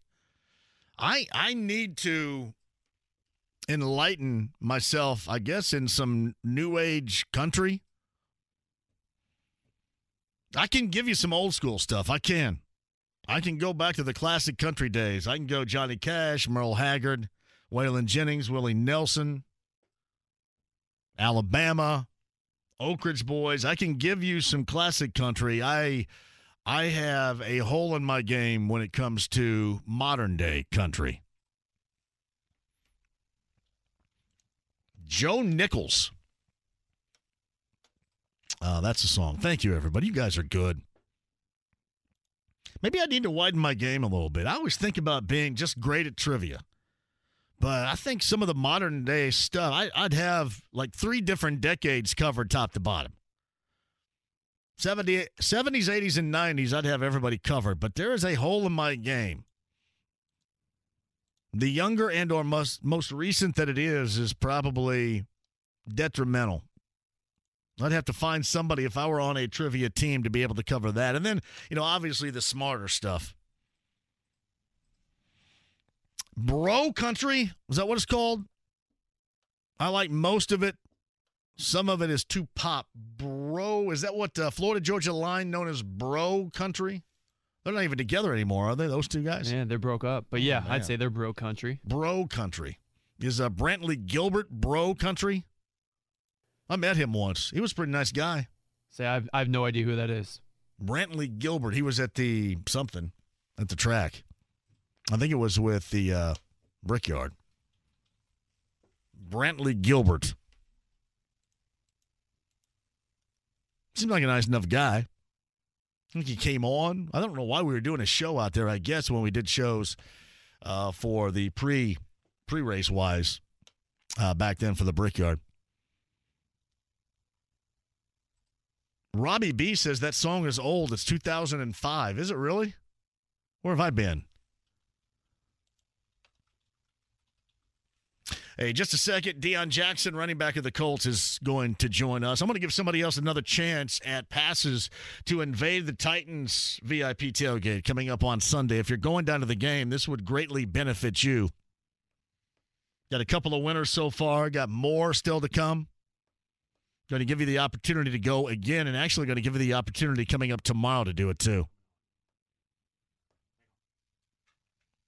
Yeah, no question. We'll do that coming up. So listen to win if you want to go. Actually, if you're already going down to Nashville coming up on Sunday, I am going to set you up with a pre-gamer that you'll love with bullseyeeventgroup.com. Meantime, on the Andy Mohr Automotive Group hotline, you have seen him play running back the past couple of Colts games and play really well. Let's uh, introduce everybody and find out a little bit more about Colts running back Deon Jackson, who joins us again via the Andy Mohr Automotive Group hotline. Deon, thank you for the time. How you doing? Hey, no problem, man. I'm, I'm doing good. How are you? Fantastic and fantastically done the last two weeks. Before we get into it, how's the quad? Hey, I'm I'm doing good. Um, I was out there at practice today, full go, so everything's going well. You like me? Did you just slam some biofreeze on it and just start moving around again? Uh, something like that, little Tiger Balm, you know, get going. wait a minute, wait, wait, wait. Are you a Tiger Balm guy? Are you? Uh, yeah, I, w- I would say so. I guess so. Yeah. Yeah. I listen. I'll uh, and I know you can't, but I'll rub anything, anything on me to feel better. You know what I mean? Any, Yeah. I'll I'll bathe, rub, put on, apply, whatever to make Nah, myself feel. Yeah, I'm a big Epsom salt bath guy too. Are you really? Do you have a hot Yeah. tub at home? I kind of got a big tub in my bathroom, so I mean something like that. See, we hear that all the time. I uh, there's uh, an advertiser we have called Royal Spa, and I have a, a Royal Spa, and uh, the owner Bob talks about taking uh, Epsom salt baths in your hot tub, and how, what's that do for your body? I've never done it. Um, honestly, I mean, it just it kind of like brings my legs back. Um, makes me makes me feel a little bit uh fresher. Like I I usually do it in the afternoon or something like that, like before I go to sleep. And then I mean, when I wake up, I feel I feel a lot better. So See, I do stuff you probably can't do, so that's and that's understandable right there. But it's yeah, it's all about recovery, and and then it, I mean, it's all about recovery time because you don't have a lot of time. You got to get back right in it. And uh, how'd you feel coming off that Thursday game and that extended week when you played this past Sunday? Did you feel feel pretty good starting the game? Um, yeah, actually, I, I, I felt really good. Um, that time, that time off that we had from the Thursday game really, really helped out a lot. Um, you know, I had a lot of time to um, just take care of my body. You know, get some some prehab things kind of worked out and everything like that. So I mean, that was good for me. Um, you know, it had been a while since I played what 50 or whatever snaps. It's been a couple of years, so you know, I kind of I kind of felt those plays. But um, you know, going into the last game, I, I felt really good. Now, it was different in Denver, certainly on that Thursday night for you, and we can get back to that in a second. But uh, how did you feel? Because not only you're talking about not playing that level of significant snaps in a while, but you were playing this this past Sunday against Jacksonville here at Lucas Oil Stadium in the no huddle. How did that do? It was was it was it somewhat exhausting? Because I know Michael Pittman Jr., your teammate, mentioned how exhausted he was after the game. How, how different is that than what you experienced in that Denver game? Um, yeah, for sure. Um, that was definitely a, a different uh, switch up. Um, something. I mean, it's kind of something that I I did a little bit in college, but it had, that was early on, like my sophomore year. It had been a while. So I mean, making that switch from the the Denver game to uh, Jacksonville, going no huddle. Um, it was definitely kind of strenuous in practice. Um, that was Um, that was something that was big for us, going no huddle in practice and everything like that, trying to get used to it. So I mean, going into the game, definitely a different beast. Um, definitely exhausting. You know, Pitt played more plays than me, but I I still felt it though. Yeah, I, I was. Um, did you know over the week during practice because your your head coach Frank Reich had mentioned they you guys were all in on that early in the week in leading up to that Jacksonville game. Could you see it all cohesion wise, Deon coming together as you went along during the week of practice last week? Um, yeah, for sure. Um, you know, we uh, going in, we kind of we kind of knew we were going to start the week off with that. Um, I mean, I just feel like uh, as as time went along, I mean, as practice went along, we kind of we got used to it.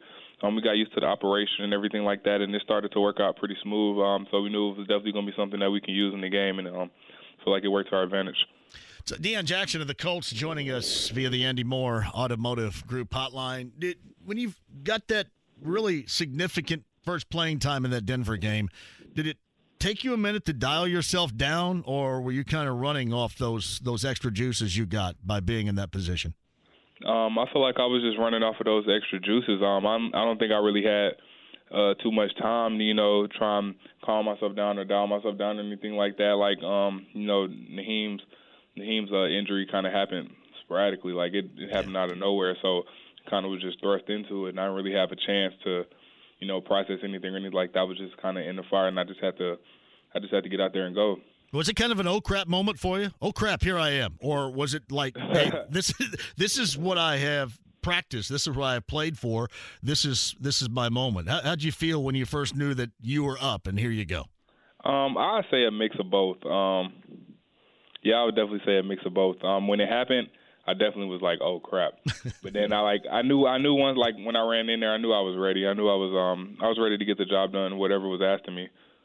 It's uh, Deon Jackson. He is with us. Uh, so I, am assuming. How, how did you feel from the Denver game to the Jacksonville game? Even with you know the experience of practicing for that no huddle, which was completely different. Did you feel like you had just a, a different level of confidence than you had when you were on the spot and had to enter the game as you did on that Thursday night in Denver? Definitely, uh, for sure. I, I definitely feel like I went into the, the Jacksonville game with a lot more confidence, um, just based off of um, the game before. Um, yeah, I mean, going. To, I was definitely confident uh, for the Jacksonville game. I didn't really, I wasn't really nervous or anything like that. Um, I mean, I had some emotions and stuff like that just because it was my first start. But as far as going out there and executing, I didn't have any worries or anything like that. All right, when you scored that touchdown on Sunday, is that with that spike what you had in mind, or was that just uh, kind of living in the moment there? Nah, uh, I, am not gonna lie. I kind of, I kind of told myself the night before. I was like, if I run somebody over for uh, and I score, so I'm gonna, I'm gonna spike the ball as hard as I can. Who was that you ran over, by the way, right there? You kind of tattooed somebody there that tried to to block your path. How many oh, times oh, have you watched that run? Literally, probably at least a hundred. I love it. Literally, probably a hundred. Man, it should be playing on like a loop on a TV when you walk in your place. Honestly, because I mean, it was. It, seemed like it was one of those moments in the NFL, which I'm sure happens often. Uh, it's either you or me, and it's going to be me in this yeah, hole as we meet right was, here. Right. That was definitely my mindset. That was definitely how I was thinking. I said we're gonna meet each other at the goal line. I said either you're gonna win or I'm gonna win. I said I, I like myself. Uh, did you get the ball back, by the way? No, I didn't. Holy crap! What happened to it? I mean, when I spiked it, it flew. It flew like five rows into the stands. Um, I think they got the ball back, but I don't have it though. I, I think they did. Now that I remember, I went back and watched that play again, and I think that they did get it back. So it's got to be floating around there somewhere. It's somewhere. I don't know where it is. It's somewhere. Did you have in, Did you have intentions on keeping it? Not really. No. Cool. I have, yeah, I have my first touchdown ball from last season when yeah. I scored versus the Texans. I have that ball. But honestly, I didn't even think anything about keeping that ball until after the game, and my mom was like, "Did you keep the ball?" And I was like, "Oh man, no, I didn't even think about that." So, Deon Jackson of the Colts, the running backs on the Andy Mohr Automotive Group hotline. When you're coming out of camp, how'd you feel about your chances? And then um, you always have to be ready. Is it different for you than some of your other teammates in terms of you're, playing special teams? There's no doubt. So you're always up for that. But you also yeah. have to stay ready to play that position in case you're thrust into it, as you were in Denver on that Thursday night. How how do you keep yourself ready for whatever might happen given your situation? Um, honestly, JT and Nyheim, um, literally since I got here last year, um, once I got activated last year and I was um on the active roster, literally they used to tell me consistently like, look, you got you got to be ready. You got to lock in on this, this, this. Like you're you're literally two plays away from having to be the guy out here, having to be the lead back. And unfortunately, I mean, the past couple of weeks, that's just what happened. So um, I give credit to them. They've definitely helped me uh, prepare like a starter since I've gotten here, and um, uh, hopefully, as I say, hopefully, I'm putting those results out on the field. Well, they're both really good dudes for one. Is there anything sure. i- anything that that comes to mind immediately, advice wise, that they have given you that you've actually taken to the field when you've gotten this significantly more playing time in the past two weeks and it's worked for you? Anything out of either one? Um, it's just li- it's just little like details that they point out. Um, just little small things that they point out, like as like watching film and stuff like that. Just little things that they point out about uh, a certain players like demeanor or certain uh, attributes or characteristics. And you know, like I listen, I listen to pretty much everything that they tell me just because of the experience that they have. Um, you know, they're they're experienced playmakers out here. They're experienced in this offense. So any advice, anything that they tell me, I listen to because um, I know that they know what they're doing. Um, they're two of the best.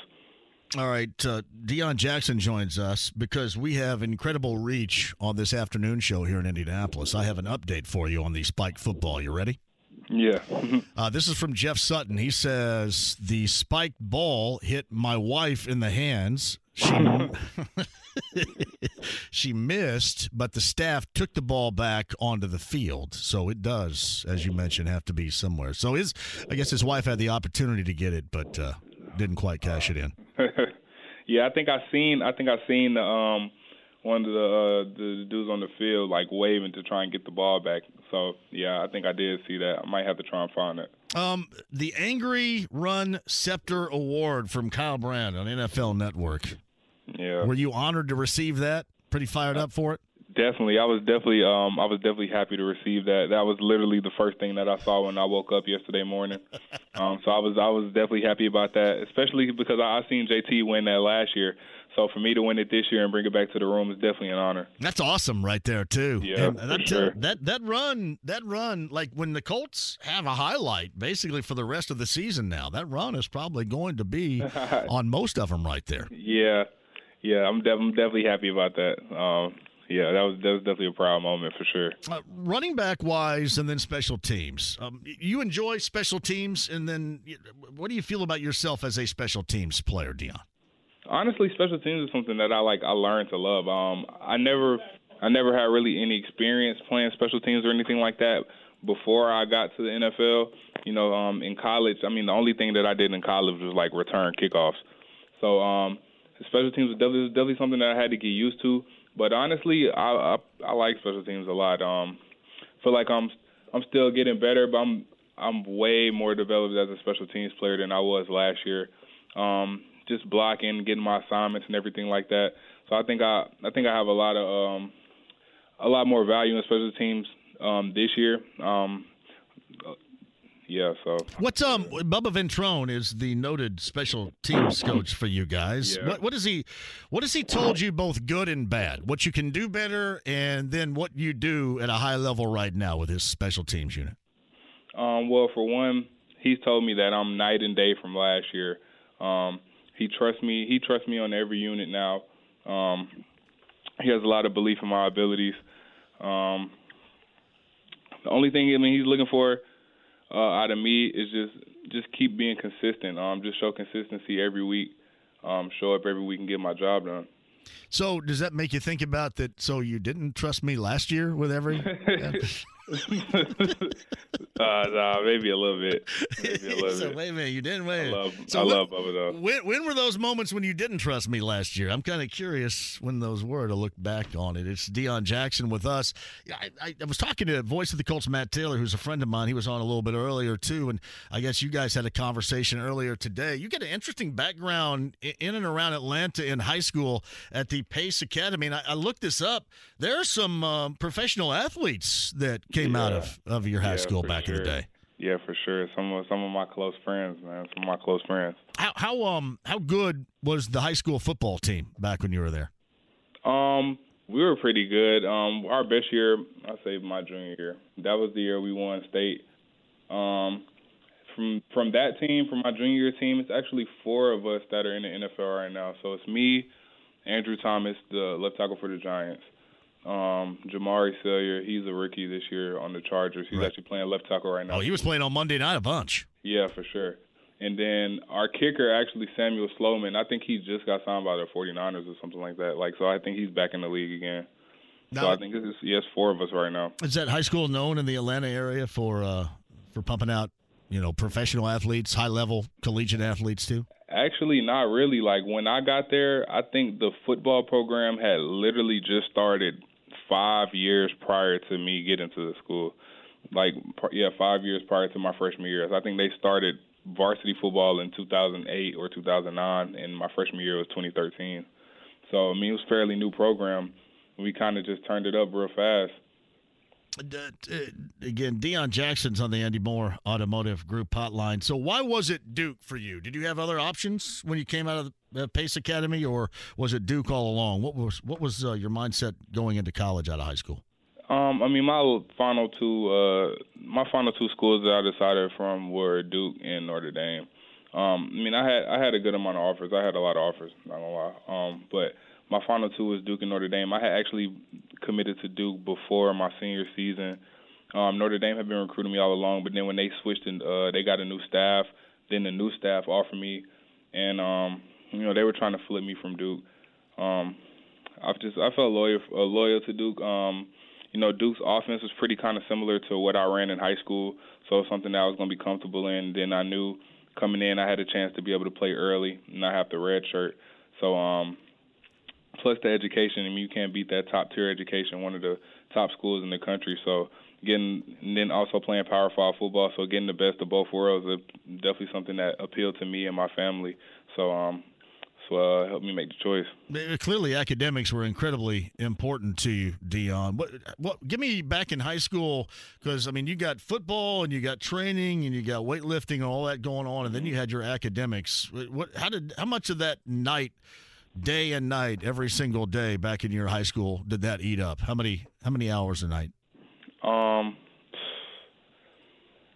honestly, I tried to get a lot of my work done during school. Like since I went to a private school, like the way our schedule and stuff was set up, we would have like free periods where we didn't have classes. So some days I would have one or two free periods where I don't have a class.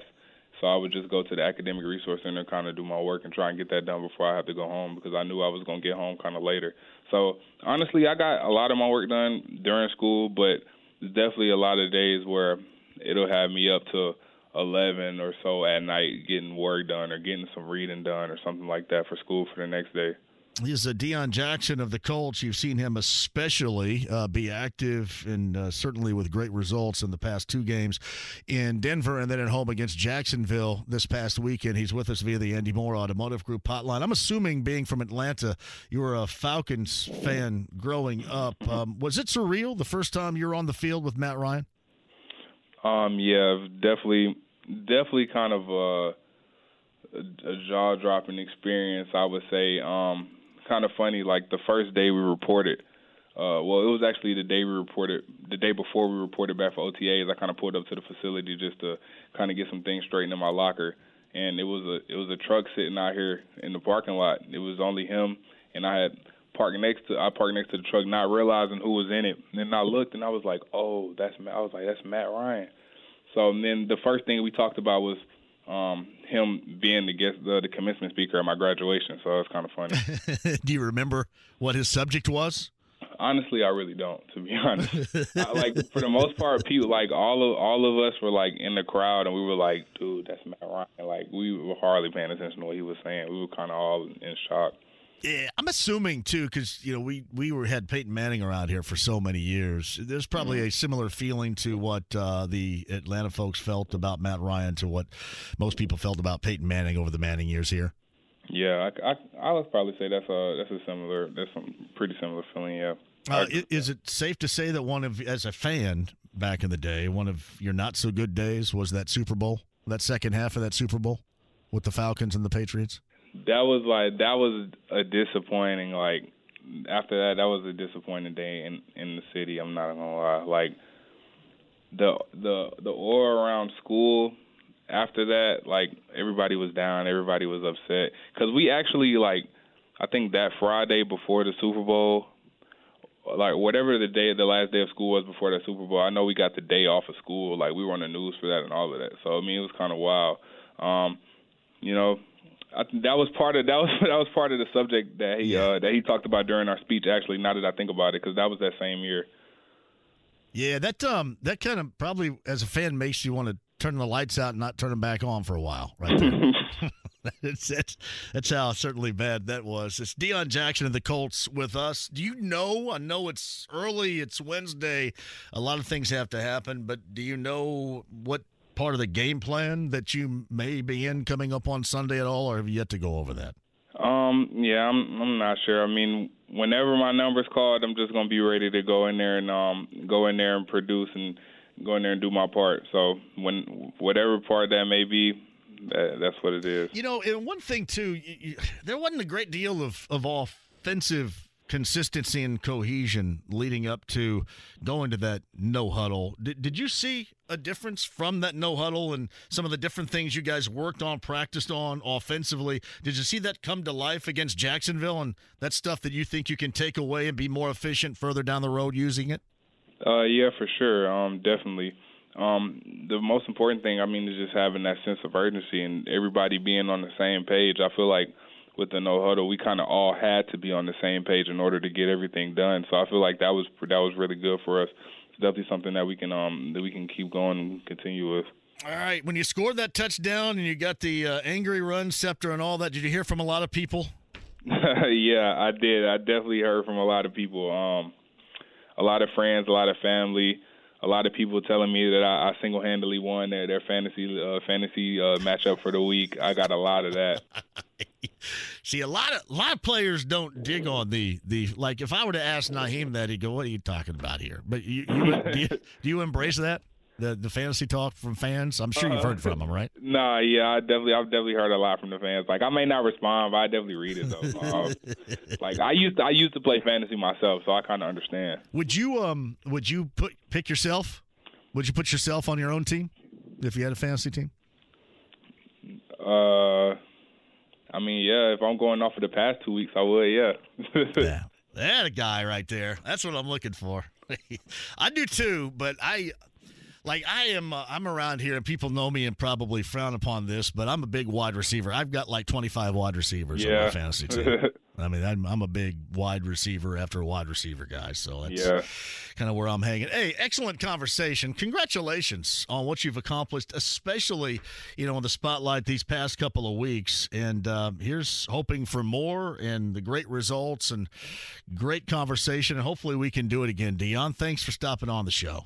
Hey, no problem, man. Thank you for having me. Yeah, Deon Jackson right there, the Colts via the Andy Mohr Automotive Group hotline. That is a really good guy right there. I mean, really good guy. Outstanding conversation. I knew, I knew we were going to have a good one with him. So I'd like to do you can go all over the map with stuff. And it, it is really, to me, it's a difference maker when you don't know a great deal about the person in general, right? Man, he just kind of opened up. That was good. Deon Jackson of the Colts on the Andy Mohr Automotive Group hotline. All right, here's what I'm going to do for you right now if you guys are thinking about it. Anybody going to Nashville on Sunday? I've got the opportunity for you to hit up the Titans VIP tailgate. You can invade the Titans VIP tailgate. Three hours, doors open before that start down in Nashville on Sunday. All you can eat, all you can drink. You can be a part of it. If you're going to the game, especially, if you're going on Sunday and you'd like to go to this Titans VIP tailgate, you want to invade the Titans space on Sunday, call 239 1070 right now with my friend Kyle Cadet and bullseyeeventgroup.com, and uh, Kyle's going to set somebody up. Especially if you're going down there on Sunday. 239 1070 will set somebody up with passes. Now, again, these are not tickets to the game, they're just passes to that VIP tailgate before the game. 239 1070. Kyle get a winner. We'll come back with you on the other side next.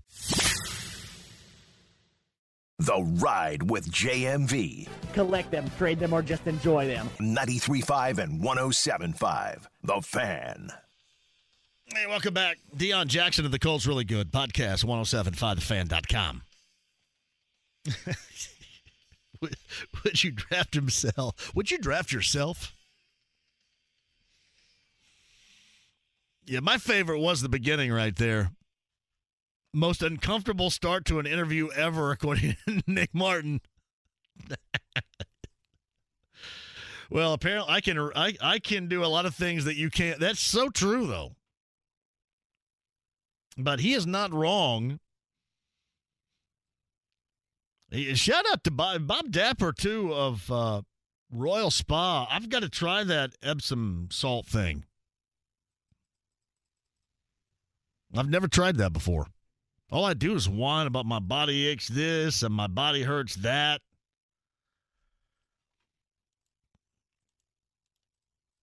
JMV, did you really just ask him if he just slapped some biofreeze on his quad? Yeah. I mean, sure. Yeah. I'm sure the training staff over there listening is going, what in the world? I'll tell you what BioFreeze does for me. Not only does it get me loose, that is my favorite. BioFreeze is my favorite right now. I'm not a Tiger Balm guy. And believe me, if there's somebody that is an authority on all of this, it is me. I am not a Tiger Balm guy. Here's what I believe sets BioFreeze apart. Not only will it get me loose, and sometimes if I put enough on, it will numb, but also if you sniff it, have you guys sniffed it? If you sn- it, it will open up your nasal passages like nothing else. So I apply and I sniff. Seriously, try that sometime. Is it surely it's not a bad thing to do, right? That's I mean, apply and sniff is what I do. I sometimes I put uh, a little bit right here on my nostril. Isn't that uh, what? That's what Vicks VapoRub is for. Oh, I do that too. Yeah, I do that too. But you're right now the clubhouse leader is uh, Biofreeze. Um, Indie chick, this is Sarah. I can't believe you've never soaked in Epsom salt.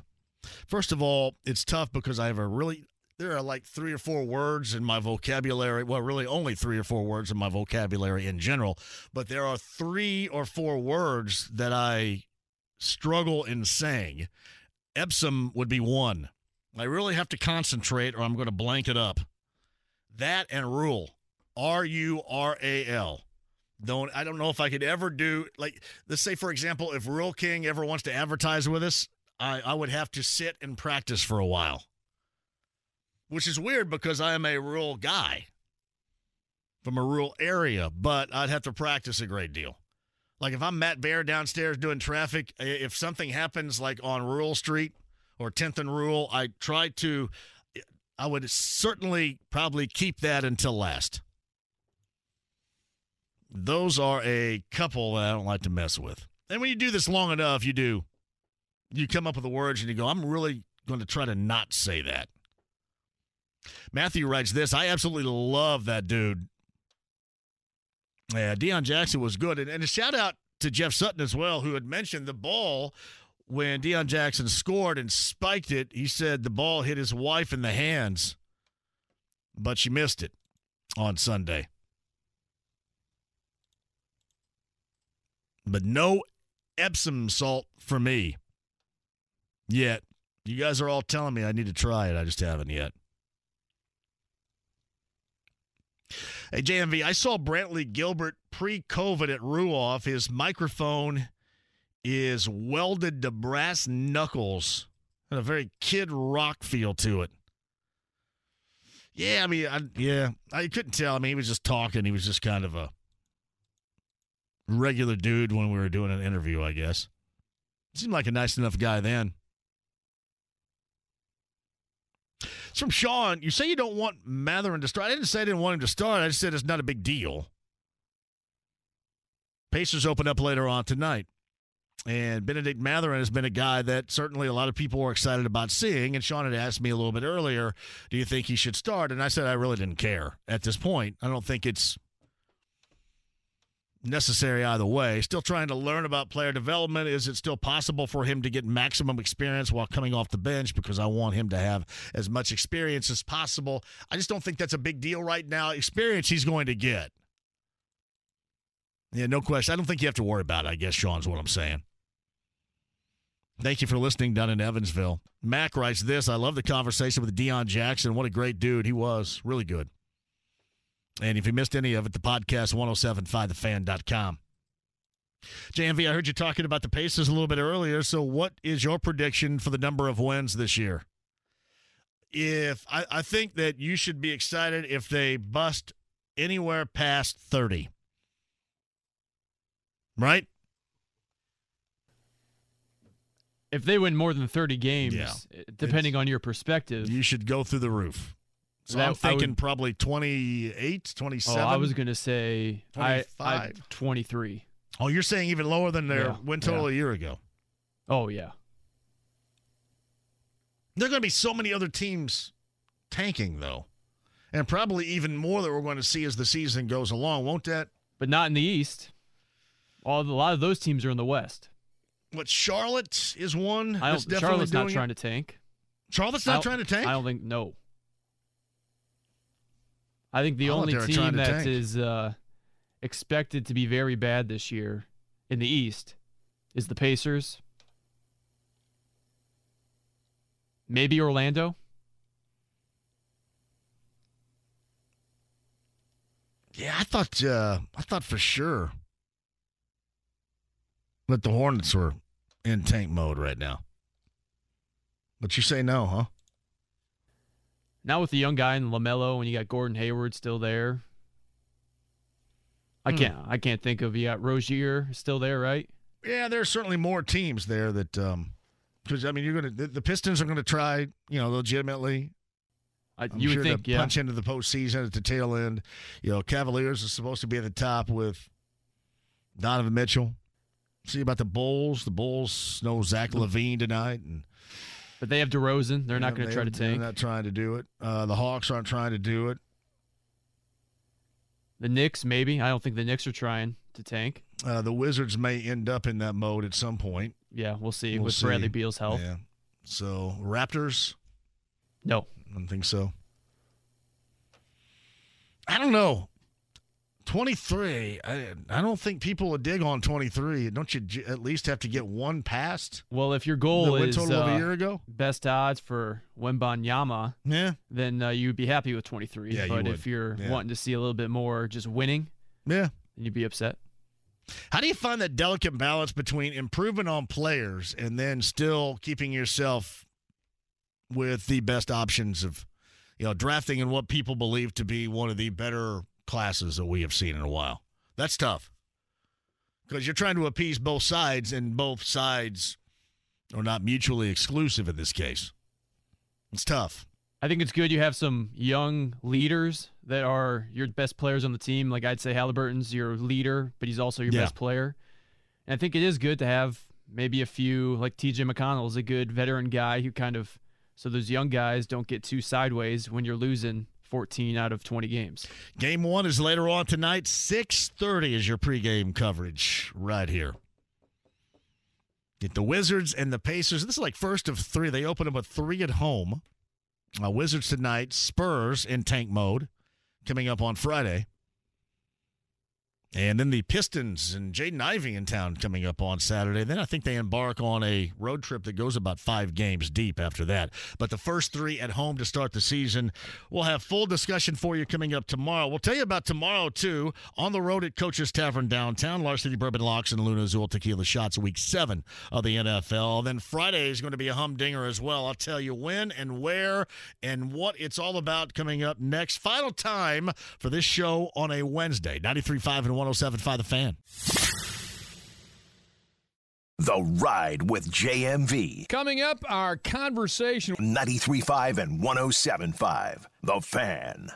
Thanks to everybody inside the lounge via YouTube Live today. Another outstanding day from you guys. Appreciate it. Tyler Scanlon, the winner of the Harris Hoosier Park race of the day. He's going to get 50 50 in betting and dining from Harris Hoosier Park Racing and Casino in Anderson. It was Sullenberger. The win paid out 44.60. The play $17. Showed at 480. Better way to rock. Placed at 540. Showed at $5. Out to get lucky. Showed at $3. That $2 exacta payout. 294.60. And the 50 cent trifecta payout a robust 397.80. There it is every Wednesday and Thursday right here in the 5 o'clock hour the Harris Hoosier Park race of the day. All right. I am going to have to go over coming up on the other side. About five minutes or so. So we can do a little anything goes if you guys want to do a little anything goes. It's up to you. We can do a little anything goes coming up on the other side. We haven't done that in forever. And since we're going to go a little bit extra time because of the Pacer pregame at 6:30, if you guys want to do a little anything goes, we can do that at 239-1070 coming up next. Got about five minutes. I'll put on the clock, and we'll talk it up with you coming up next. We haven't done it in a while. And again, the setup is this. You call in at 239-1070. Kyle puts you on hold, and uh, then we bring you on the air. So there's no formal setup like normal this is just you jumping on here. No, anything goes coming up here after the top of the hour. Are you playing out the in bed here, or you want to do that at the end? Okay, we'll do that on the other side. Do I need to break right here then? All right. Kyle says break. I'll break. We'll do a little anything goes coming up on the other side at 239 1070. This is 93.5 and 107.5 The Fan.